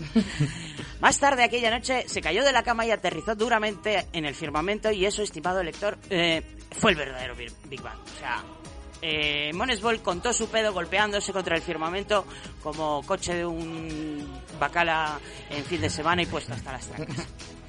Bueno, pues la verdad es que su supor et- etílico mm, se dio cuenta de que no solamente había construido una fábrica en el cielo que producía mujeres apenas vestidas y con medias transparentes, sino que también había creado un retaco en la tierra. ¿A Ton, quién- ton, ton. A quien llamó el hombre. Y dijo, vaya, puede que es con esto mi apéndice tallar... tallar... Tallarinesco.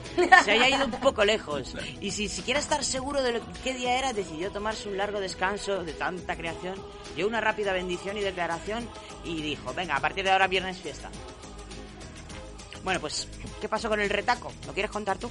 Sí, básicamente el retaco se conoce que se mosqueó por ser tan pequeñito en comparación con el monstruo, bueno, con el monstruo espagueti volador gigante.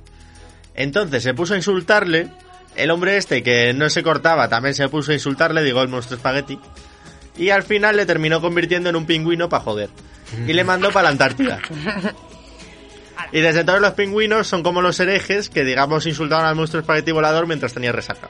Se le ocurre. Cualquiera en su lugar lo hubiera hecho, la verdad, si ves Sí. poderes sobrenaturales. Bueno, hay muchas más historias, de verdad, muchísimas, pero no me quiero extender tanto, así que vayamos a la razón de existencia de toda religión. Porque ¿para qué existen las religiones, sabes? Eh, Para asegurar la vida después de la muerte. Mm, Muy bien. Iba- pensaba que ibas a decir para, para no pagar Hacienda, pero bien. Pero eso también vale. para encontrarle una explicación al mundo. Bien, pues vamos a ver qué explicación nos da el pastafarianismo.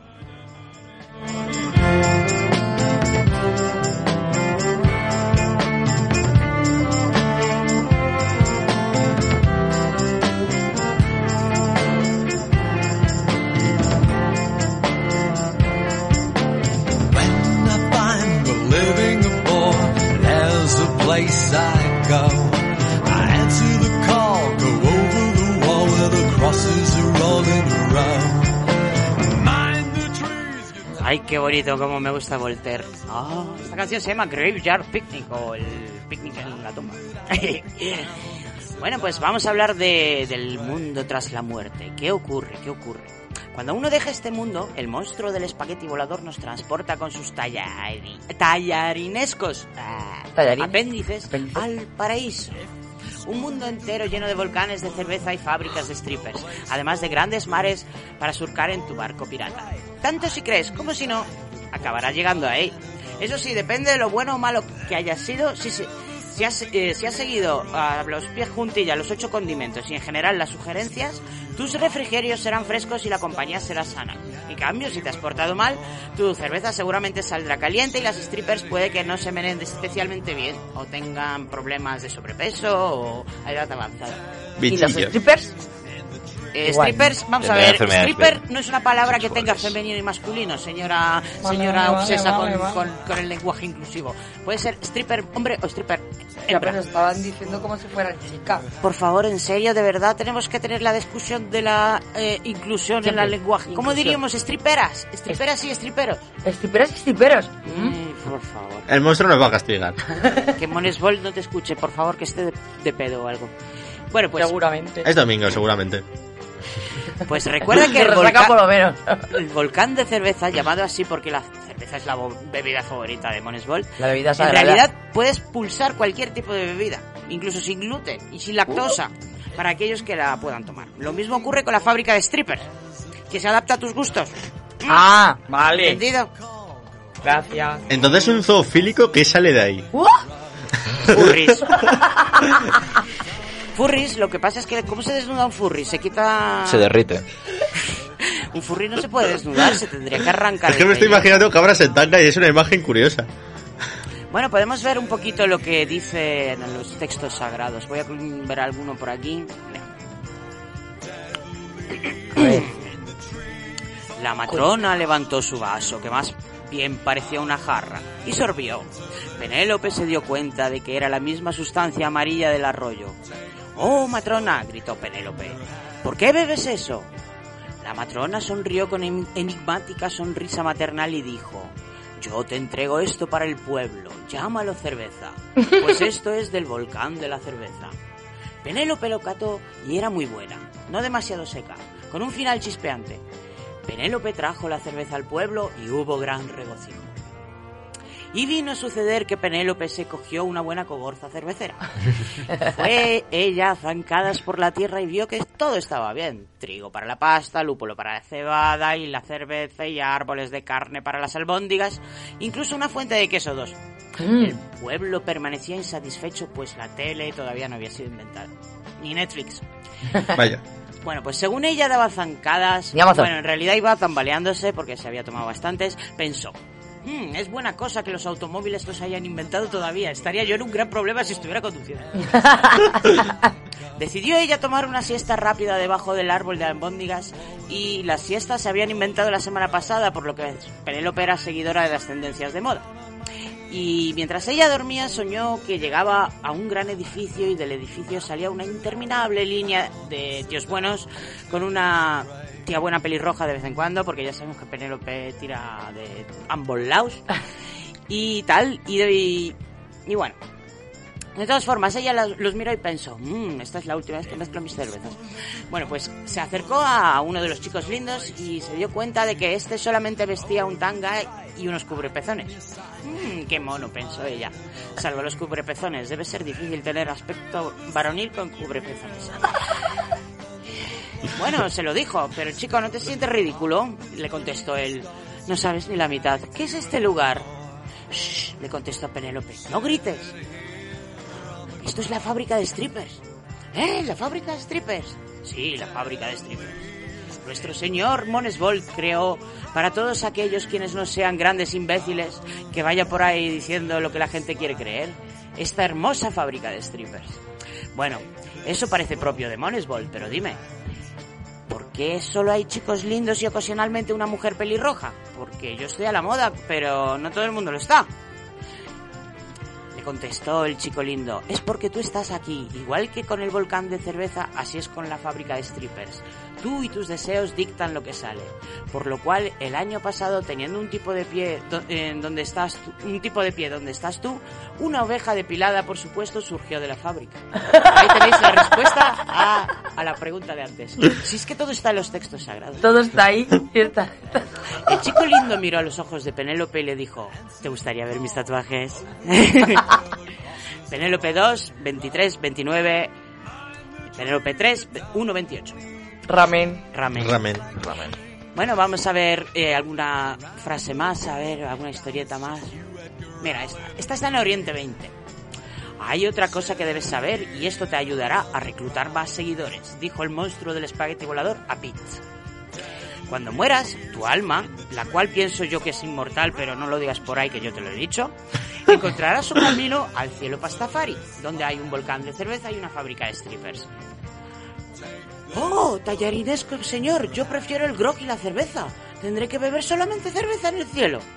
Preguntó el terrible pirata Pete al monstruo, el espagueti volador. ¿Qué? Por supuesto que no. Oh, se me olvidaba que de nuevo que el volcán de cerveza es en realidad un volcán para cualquier bebida que gustes. La que tú quieras. Yo prefiero cerveza, por eso a mí me sale cerveza. Pero vamos. Reglas similares se aplican a la fábrica de strippers. Arr, otra cosa, continuó el terrible pirata Pi. Tú has dicho algo sobre Pastafari, ¿eso qué?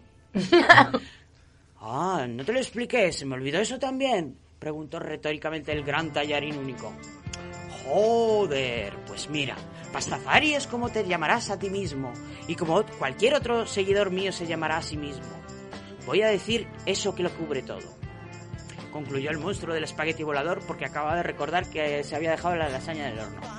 Bueno, pues en un momento el monstruo del espagueti estaba ahí y al siguiente ya no estaba. Pit 1, 2.1, 5, 13.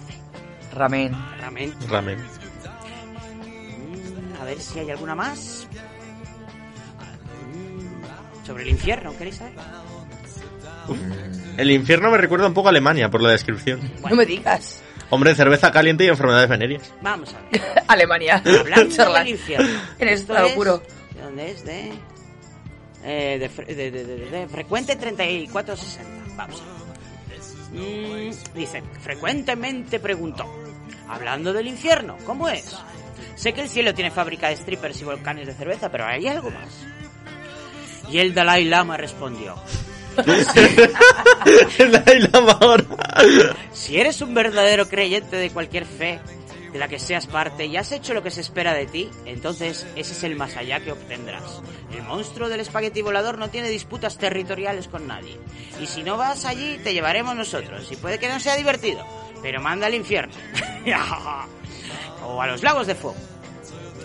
Allí habrá una especie de avernito, donde los no creyentes tendrán que vivir con espaguetis de nivel cafetería de colegio, cerveza mediocre y aburridos trabajos en la industria de servicios para los vecindarios ce- celestiales, donde los pastafaris vayan a vivir. No habrá privaciones ni tortura física, ni serás quemado vivo o hervido en diversos líquidos. Mm, nada de eso, ¿eh? Mm, Pues se trata de que simplemente cada persona obtenga lo que, lo que se merece siguiendo la cultura y costumbres de su época. El auténtico infierno realmente Pastafari está hecho por está reservado para muy pocos. Y aquellos serán separados de la pasta, de las más refinadas bebidas y de la compañía de personas de buena voluntad y buen trato. Se tendrán que hacer toda la lavandería, limpieza, trabajos pesados y desagradables. Nunca comerán pasta de ningún tipo, sino que vivirán a base de montones de judías con arroz, patatas y carne barata y putrefacta, y con ese tipo de dieto- dieta que pueden darse el lujo los indígenas urbanos de América. O sea, se- sería la dieta más o menos de, de fast food. Ah, bueno. O sea, Estados Unidos es el infierno. No, solo la comida. Ah, el cuadra. Ellos obtendrán verdaderamente el trabajo más sucio y repulsivo. Pues, los que se lo merecen. Los abusones del mundo geopolítico estarán allí. Los falsos líderes religiosos, quienes abogan por fondos a través de medios electrónicos y no dan nada de su verdadero yo y atesoran el dinero y viven la en, la opulen- opulencia. Ellos estarán allí. Muchos otros malintencionados estarán entre ellos. Eh, algún que otro cantante de reggaetón estará allí. Bueno, no Seguramente. todos. Daddy Yankee. Eh, no sé qué, qué hacer todavía con Bad Bunny porque no sé. Últimamente me sorprende, pero bueno. Hay un reservado ahí para embaucadores, estafadores, corruptos, políticos impenitentes, eh, quienes comenzarán todo su día laboral limpiando lametones en el calzado de cada persona nativa americana que haya sido asesinada por, por, por los colonos, incluso en el Avernito.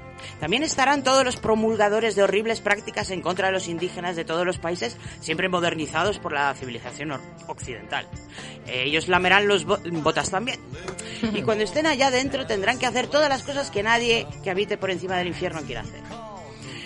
No es un infierno del tipo ardiente, no hay lagos de fuego en ebullición, solo una adecuada recompensa, pongo comillas en recompensa. Y otras personas tienen otras ideas, pero por parte de otras personas promueven la Guerra Santa también, así que no hagáis eso en nombre de Monesvolt. Esa no es manera de hacer bien las cosas. Y bueno, y os recuerdo una vez más que podríamos estar completamente equivocados. Frecuente 3460. Ramen. Ramen. Ramen. Cry, Bueno, hablamos un poquito de piratas, no vamos muy bien de tiempo, ¿eh? Ya decía yo que teníamos demasiada racha. Sí. Vamos con 10, no, 15 minutos de retraso. Bueno, bueno, bueno, ¿qué, qué me contáis de piratas? El pueblo elegido. Esa es una idea también, es que eso lo hablo yo, no me ayudáis nada. Nada. Nada. Vais a, vais a ir a beber cerveza barata y a la. Voy a mandar a la Como nuestro dios ha, ha querido. Claro. Exacto. De verdad, Monesvolt, esto es horrible. A ver, nuestro dios nos controla a todos por, no- por su apéndice tallarinesco. O sea, que él quiere que hagamos esto. Mm, Pues estaba yo para hacer cosas hoy. En fin, piratas, piratas, piratas. A ver, yo creo que la trama de One Piece resume perfectamente todo esto. Ay, si esto lo tenía yo aquí apuntado, apuntado, apuntado. Bueno, esto es interesante, venga, va. Bueno, ya sabéis que para Monesvolt son el pueblo elegido y su influencia en los problemas del calentamiento global es una de las bases sobre las que se sustentan todas nuestras creencias. Porque correlación implica causalidad. Pero ¿por qué fueron escogidos los piratas y no, por ejemplo, los dodos o el megalodon como variable? A ver, Porque- que me lo explique. Bueno, Porque te lo son explico piratas. yo. Te lo explico, te lo explico. Nosotros somos humanos, ¿vale? Y cualquier discusión sobre evolución siempre conducirá a nosotros. Los humanos hemos estado aquí pues desde que nos acordamos, desde que tenemos memoria.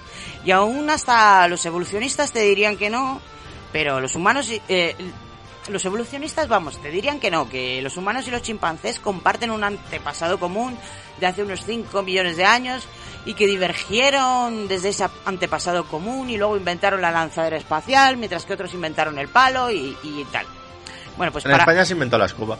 Uy, el chupachus. bueno, pues fíjate qué cosas inventamos, siempre metiendo el palito en algo. Em, para apoyar estas tesis, los científicos, que son, ya sabéis, unos cotillas, nos dicen que compartimos el 95% de nuestro ADN con los chimpancés. Pero, ahí va el pero. ¿Y si os digo yo que compartimos el 99%, coma 99% de nuestro ADN con, lo- con los piratas? No ¿Qué- puede ser. ¿Qué me decís? Me ¿Qué es, más 99,9. lógico? ¿Qué es más lógico? O sea, que nuestro antepasado sea un chimpancé o un pirata. ¿Un pirata? ¿Por qué?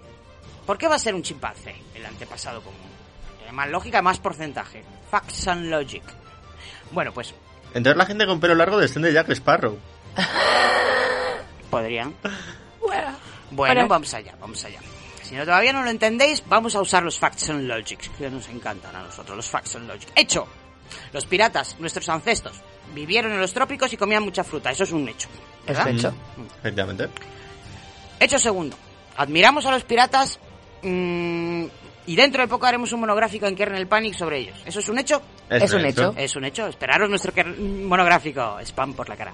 Eh, hecho tercero. La ropa y las armas de los piratas molan mazo. ¿Es un hecho o no es un hecho? Es un hecho. Es un hecho. Incluso cuando se ponen esos volantes... Bueno, las aún así. Molan. Mola. Eh, y hecho último.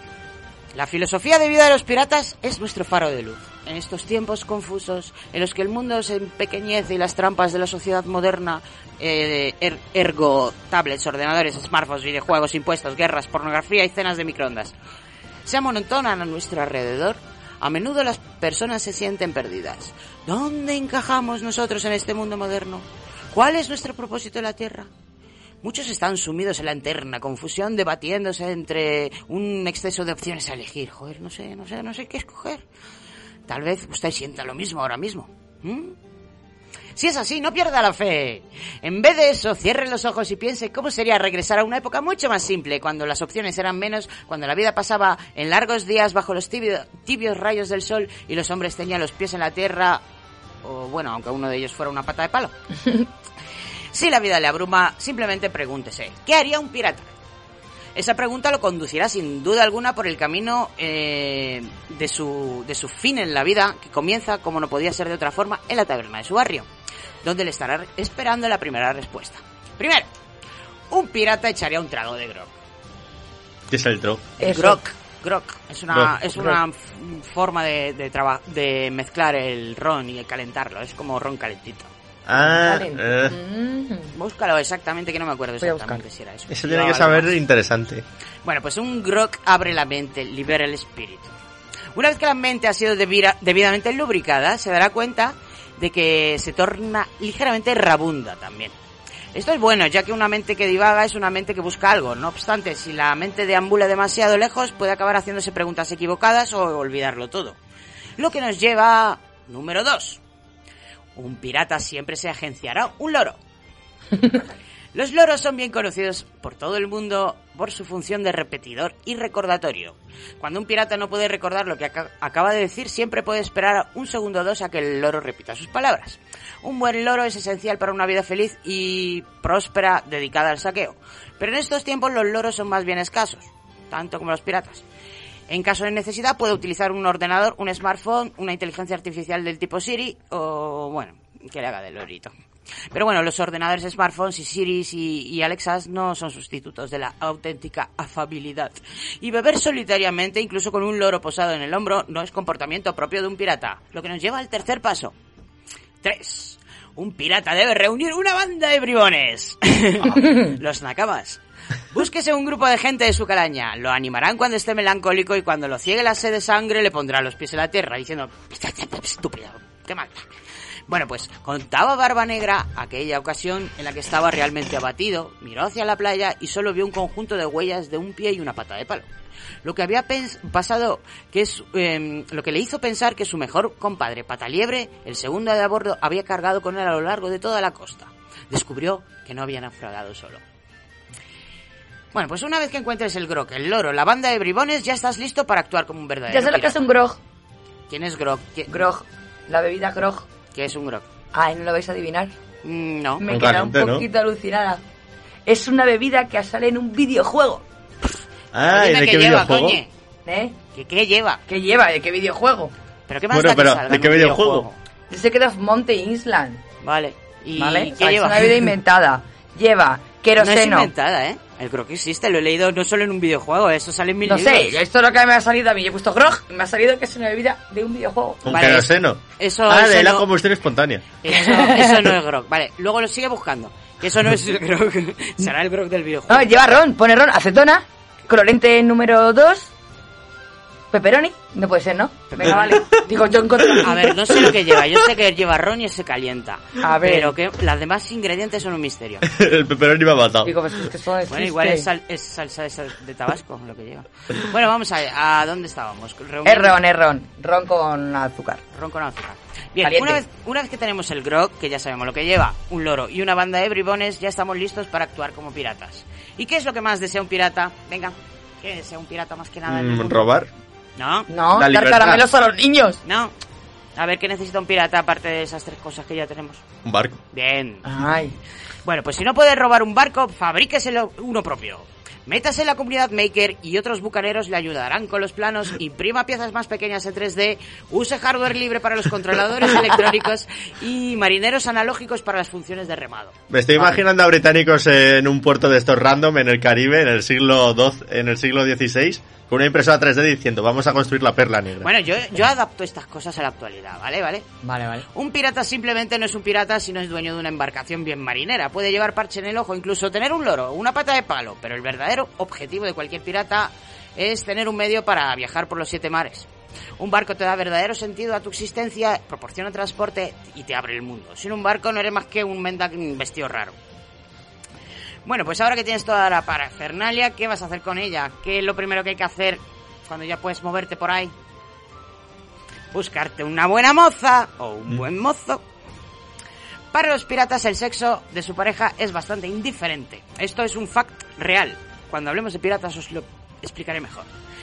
¿Cuánto tiempo en el mar? Sí, bueno, se zampaban, se zampaban tanto raciones de carne como de pescado. El viaje es largo, la travesía puede ser monótona, pasan largas horas en la misma alegre banda, se trasiega el mismo grog, se engullen las gachas durante meses. Bueno, pues solamente hay una manera de evitar el mal del pirata. Una moza en cada puerto y un mozo en cada catre. Y si no me creéis, debéis saber que los piratas fueron pioneros en muchos adelantos políticos sociales que tendrían que esperar varios siglos incluso para tener nombre. Uno de ellos fue el matrimonio homosexual. De hecho, a ellos lo llamaban el matelotage. Matelotage. ¿Por qué le ponían un nombre tan pijo? Creo que es francés. Pero vamos, si el francés te suena pijo, eso... Monesbol no tiene nada que ver. Pues el matelotage es eh, el establecimiento de un contrato formal de unión permanente entre dos varones adultos que unían sus propiedades, luchaban juntos y se cuidaban el uno al otro en caso de enfermedad. En caso de muerte de uno de ellos, su compañero heredaba todos sus bienes. Toma ya, siglo. Toma, toma ya. Y todavía hoy en día hay gente que no ha legalizado el matrimonio homosexual y mira los piratas que adelantados iban. Bueno, habla- a- habrá más adelantos en el programa de piratas, o sea, hablaremos de cómo inventaron, cómo aplicaron la anarquía o la democracia. No me imagino yo democracia en un barco pirata. ¿eh? Pues es fundamental. Ellos elegían su, su capitán democráticamente. Mira. Y si el capitán no daba botines, lo echaban democráticamente a los tiburones. A los tiburones. Que es una cosa que deberíamos aprender de ellos. Bueno, pues en eh, número 6. Si ves que tu tripulación se está oxidando y poniendo fondona, ¿qué, qué es lo que habría que hacer? ¡Pillaje! ¡Pillaje! ¡Pillaje! La única manera de evitar la inacción es tomar medidas. Ojee los mapas, localice un tranquilo pueblo de, de pescadores y saquéelo. Busque una ciudad habitada por acaudalados nobles y desvalíjela. Eh, hoy en día es demasiado fácil sentarse y poner excusas. Pero si quiere ver lo que hay por ahí, salga a verlo. Y después pillaje, pillaje, pillaje. Oye, ¿y un gimnasio no sería más rápido? Eh, ¿Puedes pillar cosas en el gimnasio o qué se puede robar ahí? Pesas. Pues vale, mientras se haya pillaje. Bueno, pues con estos principios básicos, un pirata debería ser capaz de vivir sus días feliz y prósperamente. Sígalos en todo momento recordando su importancia, sobre todo cuando estés perdido o en dique seco. Y si, se, y si aún así te encuentras incapaz de insuflar viento en tus velas, recuerda el último punto de qué haría un pirata. Un pirata haría... ¡Arr! Aceptar la vida de pirata es aceptar el eterno ¡Arr! Sin eso no serás más que otro marinero de agua dulce. Y bueno, y eso tiene ya relación con lo que ya nos adelantó Ladis de el Día Internacional de Hablar como un Pirata, o D-I-D-H-C-U-P. Escogida como fecha el 19 de septiembre de cada año, eh, mm, todo el mundo debería hablar como un pirata en ese día. Por ejemplo, una persona que celebre ese día festivo no saludará a sus amigos diciendo hola, sino diría ¡Ahoy! Bueno. eh, mm, ¿Qué más decir? No, no tengo tiempo para mucho más. Simplemente decir que esto viene principalmente de la interpretación del arquetípico pirata... Eh, ¿Cómo se llama? Eh, eh, eh. Barbarroja. Mm, Robert Newton. Robert Newton era un actor que se estaba especializado en estos papeles y metió lo del arr y claro, desde entonces se adoptó. Eh, por cierto, Robert Newton es el patrón del santo patrón del día del hablar con- como un pirata y ha participado por refrescar la memoria en la Isla del Tesoro del año 1950. em, también en la versión australiana de 52 y interpretó a Barba Negra en la película Barba Negra el pirata. de Porque hicieron una versión australiana, se hablan el mismo idioma. ¿Por qué hacen una versión americana de las pelis japonesas si la van a destrozar y no va a dar miedo? Eh, cierto. Por falta de originalidad. F por Death Note. Mm. Bueno, El copy-paste mata todo, todo vestigio de originalidad. Bueno, pues eh, en nuestra web pastafarismo.es podéis encontrar un completísimo diccionario pirata eh, con el que aprenderéis muchas versiones pirata del vocabulario normal, muchos términos náuticos y muchas palabras que no estamos usando para lo que fueron realmente creadas, como por ejemplo mosquear. ¿Sabéis lo que es mosquear? Enfadar. ¿no? No, es un castigo que usaban los cabos cuando les parecía que algún hombre trabajaba con desgana. Consistía en fustigar con chicotes a los gandules y era más un castigo que una amonestación. O sea, me estás mosqueando, en realidad me estás dando bien pa'l pelo. Eso Ah. significa. Mostacho. ¿Qué el es bigote. mostacho? No. Un mostacho es cada uno de los cabos gruesos con los que se asegura el bauprés de las amuras. ¿Cómo? No me preguntéis qué es un bauprés ¿Qué ni unas dicho? amuras, porque no soy marinero. ¿En qué idioma has hablado?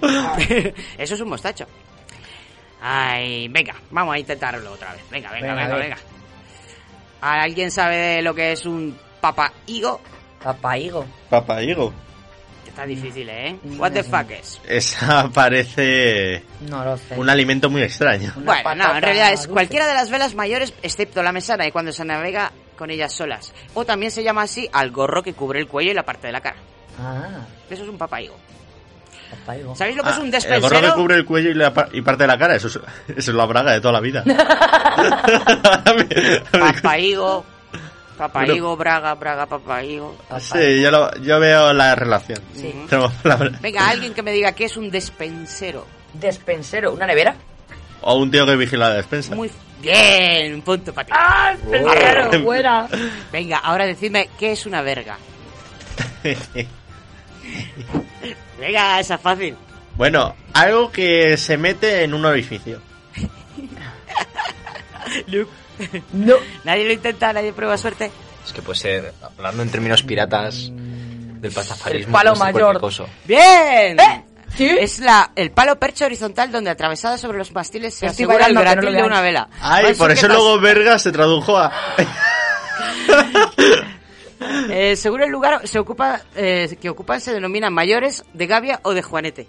Juanete. Y de ahí viene también la expresión vergasera alto. que realmente significa que la embarcación está pronta y expedita para navegar. Ay, por cierto, vergaseca también viene de ahí. También viene de que- ¿Por qué? Sí, o sea, la vergaseca es la, la mayor del palo de mesana que no lleva vela. Ah, Estamos a, sin velas. se vela. De vela. La verdad. Bueno, ya, hasta aquí. Vamos a hablar de enemigos.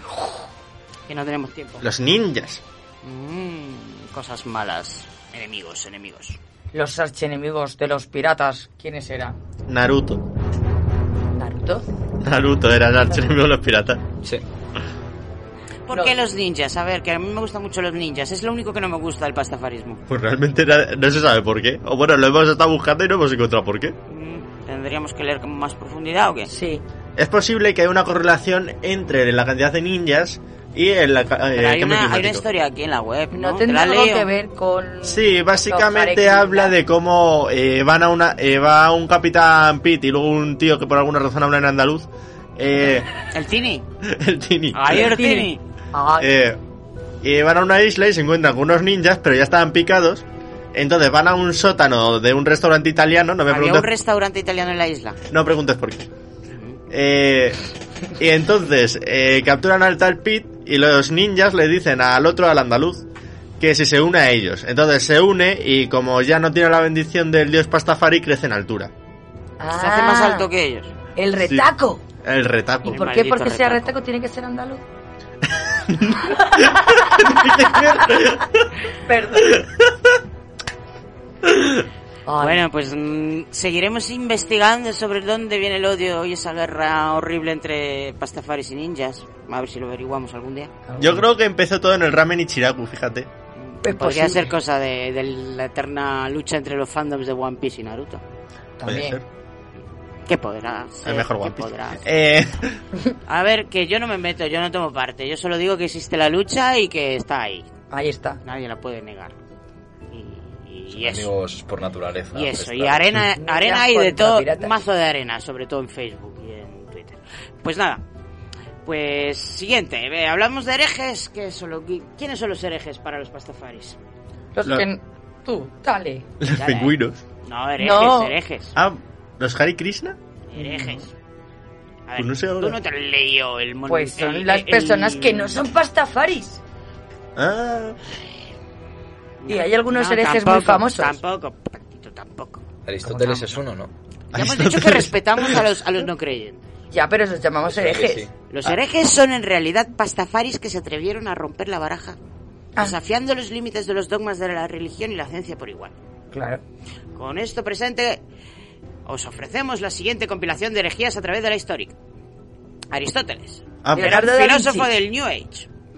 Nació en el norte de Grecia hace un chorro de años y era hijo de un médico acaudalado e influyente. Estudió con Platón, que era otro hijo de la mm, médico au- acaudalado e influyente.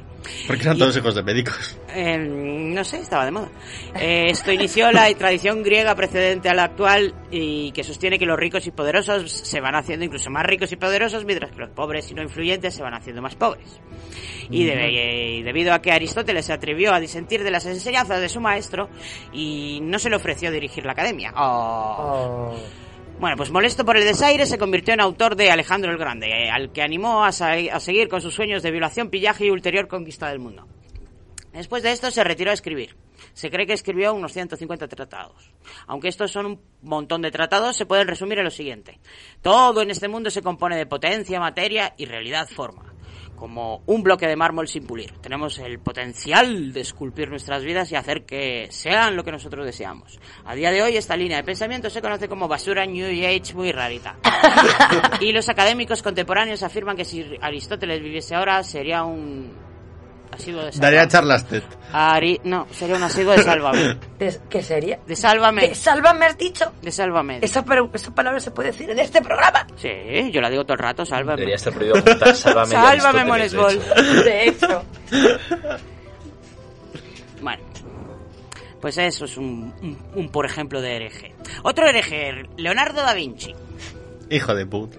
¿Por qué? Hereje. Hemos dicho hereje. Hereje no tiene por qué tener connotaciones negativas. Vamos a ver.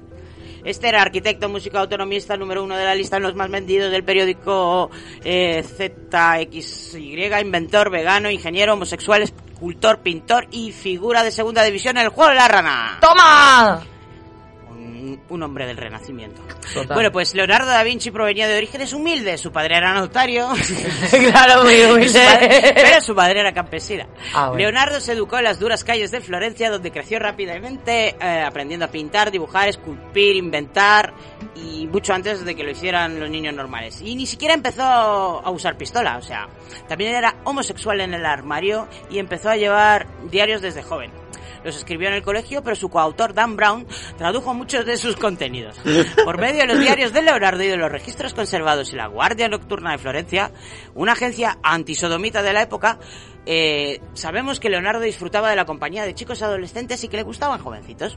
También se hizo vegano después de llegar a la conclusión de que las ubres protectoras de leche de las vacas eran homólogas a los pechos de las madres y por supuesto le desagradaban. Pero basta de hablar de preferencias sexuales. Bueno, Leonardo se las arregló para inventar a lo largo de su vida cualquier cosa que alguna vez haya utilizado en una guerra. Esto incluye helicóptero, ala delta, tanque, ametralladora, bomba de racimo, robots y submarinos. ¿Veis por qué me Gracias, llama- Leonardo, gracias. Gracias, Leonardo. Después terminaría por inventar el puente de arco único, el videojuego Halo y la puerta que se abre en dos direcciones. Me lo creo. El humanista del Renacimiento, los humanistas del Renacimiento no veían distinciones entre las artes y las ciencias, y por eso Leonardo no solamente limitó su bri- brillante imaginación a inventar cosas, sino que pintó famosas obras maestras como la Adoración de los Magos, la Mona Lisa y la Última Cena. Estudió anatomía, organizó festivales, escul- esculpió y escribió música, e incluso consiguió que su mierda no oliese. En Toma. resumen, era la polla. Increíble. Bueno, Hereje. Hereje. Ay, qué hereje, de verdad. Giordano Bruno, hablamos de Giordano Bruno. Hombre. Espérate que no tengo tiempo. A ver cuánto vamos de tiempo. Habla tú de Giordano Bruno, anda. Vale, muy sencillo. El tío dijo, oye, lo mismo todas esas estrellas son planetas. Y le quemaron. Ya está. Pocas palabras. No lo has contado tan divertido como lo cuento yo. No. Muy mal. No está bien. Bueno, puedo decir más o menos que eh, estuvo ahí en la cárcel y mientras estaba en la cárcel se hacía ahí pajas mentales sobre planetas distintos. Ah, también. A ver, en realidad, eh, al final de su vida, decisión. ah, no sé. Enfrentaba la decisión de si huir a Siberia, a los Gulas o ir de vuelta a Italia. Mm, Así, pero en 1591, como un estúpido, aceptó una breve ocupación como educador de Padu- en Padua y la cátedra a la que se presentaba era la misma a la que optaba Galileo. Así que viajó a Ve- a, a Venecia donde molestó por última vez a alguien, a quienes lo denunciaron en la- a la Inquisición. Y el 17 de febrero de 1600 le atravesaron la lengua con un clavo, lo ataron a una estaca y fue quemado como hereje. Si es que tenía que haber cerrado. ¿Ves? Es que era, es que era hereje. Es que, ¿para qué habla? ¿Para qué habla? ¿Para qué hablas? Bueno, y el Leonardo. hereje por excelencia. Charles Darwin. Ton, ton, ton. El cocinilla siniestro de la evolución. ¿Queréis hablar de él vosotros, anda? ¿O no? Eh, Hablamos de va a Darwin. ser- Va- pues va a ser que no. Porque es que no tengo nada. ¿Quieres saber yo? Pero sé, no puedo, o sea, puedo hablar de Darwin de muchas No, cosas, ya no da tiempo, son y relacionado con el 54. patobarismo. No, hay que, hay que ir cortando ya esto. Y nos quedaba algo de la escaleta, pero como nos Sí, hemos la oveja Dolly también quería saber yo por qué. todo, todo el tema de todo el tema de A ver, aquí del toda la debate. intriga. Venga, vamos Yo a debatir, de vamos a debatir, vamos a debatir. Debatimos, Sin- debatimos. Tenemos un minuto de debate. Un minuto de debate. Uf, Un minuto de debate. Es una Eh, religión muy bonita a la que hay que Pacifista. meterse y buscar herejes. Claro. Quemarlos. Oye, Buscar herejes los es lo más herejes no- importante. nos gustan, ¿eh? Hemos quedado que nos gustan los herejes. ¿Nos gustan los herejes? Sí. Pues es ¿Qué que la información de la, la- tengo... de las religiones paródicas y sobre todo de nuestra gran archienemiga? Tenemos una archienemiga, ¿eh? Que Tenemos una archienemiga. ¿Pero de religión paródica o Sí, religión? religión paródica. La Virgen, lo que será eso. ¿La cienciología? Mm, Ah. Casi. El unicornio rosa invisible. Muy bien, ahí está a punto ¡Ah! perfecto. Bueno, lo, del, lo de la religión de unicornio rosa invisible yo creo que da para otro programa. La verdad es que se debería, ¿eh? Se debería también. Sí. Oye, se nos ha olvidado decir que nosotros tenemos un animal que no comemos, que es sagrado. ¿Cuál? No, no es que sea sagrado, No es sino porque su maleficencia no, nos infecte.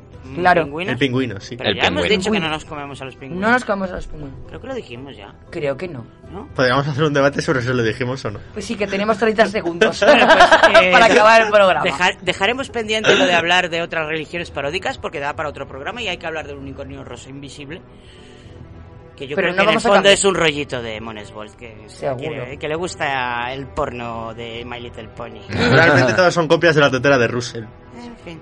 Bueno, pues las religiones paródicas, señoras y señores, son maravillosas. Síganlas con toda la fuerza de vuestros corazones. Métanse al, al FSM si, si queréis, solo si queréis. O si Que no, no pues, pues nada, que es divertido. ¿Eh? Nada. Que nada no se ahoga. Y hasta aquí nuestro debate. Y hasta aquí el debate de hoy. Yo creo que estamos todos de acuerdo en que no estamos de acuerdo en nada. Claro. Eh, sí. Y no estamos seguros. Yo no tengo pruebas, pero tampoco dudas. Bien. Bien. Pues nada. Yo creo en Carl Sagan. ¿En qué? En Carl Sagan. Ah, yo en Chuck Norris. Bueno. Pues, pues nada, pues nada, hasta la semana que viene, que toca la semana que viene. Pues no lo sé, la verdad. Venga, examen, chic, choc, chic, choc. Yo no lo sé tampoco. Nadie lo sabe. Oh, Nadie oh. lo sabe. Mm, Habrá que Bueno. mirarlo. Habrá que mirarlo. aquí, ¿no? Bueno, así, así. Estaría, ¿sabes? Adorados radio Es programa sorpresa, solo sabréis si lo escucháis. Así que Exacto. estará sincronizados. Pero si se lleva la sorpresa de que no haya Sintonizados. programa, ¿sabes? Eso sería Claro. feo. No. Sí, sí, a mí estoy yo, a ver si me viene. Estoy intentando abrir el calendario. Vale, sigo porque es que hablando. yo no, no puedo. Vale. Me deja. Venga, hombre, si lo hemos anunciado como 50 veces. ¡Piratas! Bien, pirata. Ah, hemos hablado de piratas antes, o sea, lo hemos contado justo. es verdad. Que no yo te digo yo. Necesitamos un loro que nos repita las cosas que acabamos de Es que somos muy piratas, ¿no? Muy bueno, pues piratas. nada, hasta la semana que viene, donde arrr, seguiremos hablando de piratas. Os despido. que me. Sin ahogarte. ¿No tendrás Una almendra? ¿No vas con una almendra o algo? ¿Qué- qué- como tengo dos canciones, ¿cuál, ¿cuál os gusta más? A ver. Tenemos, por un lado, la iglesia de la FSM de Chris Rolfe, o otra que se llama ah, Tómate una cerveza de, de Pasta Tómate una Hombre, por cerveza. favor, tómate una cerveza. No, vamos por todo lo alto. Bueno, pues nada, tómate una cerveza. Esto es una canción tradicional pastafari. Y hasta la semana que viene, piratas y grumetillos. Chao, chao. Chao, miau.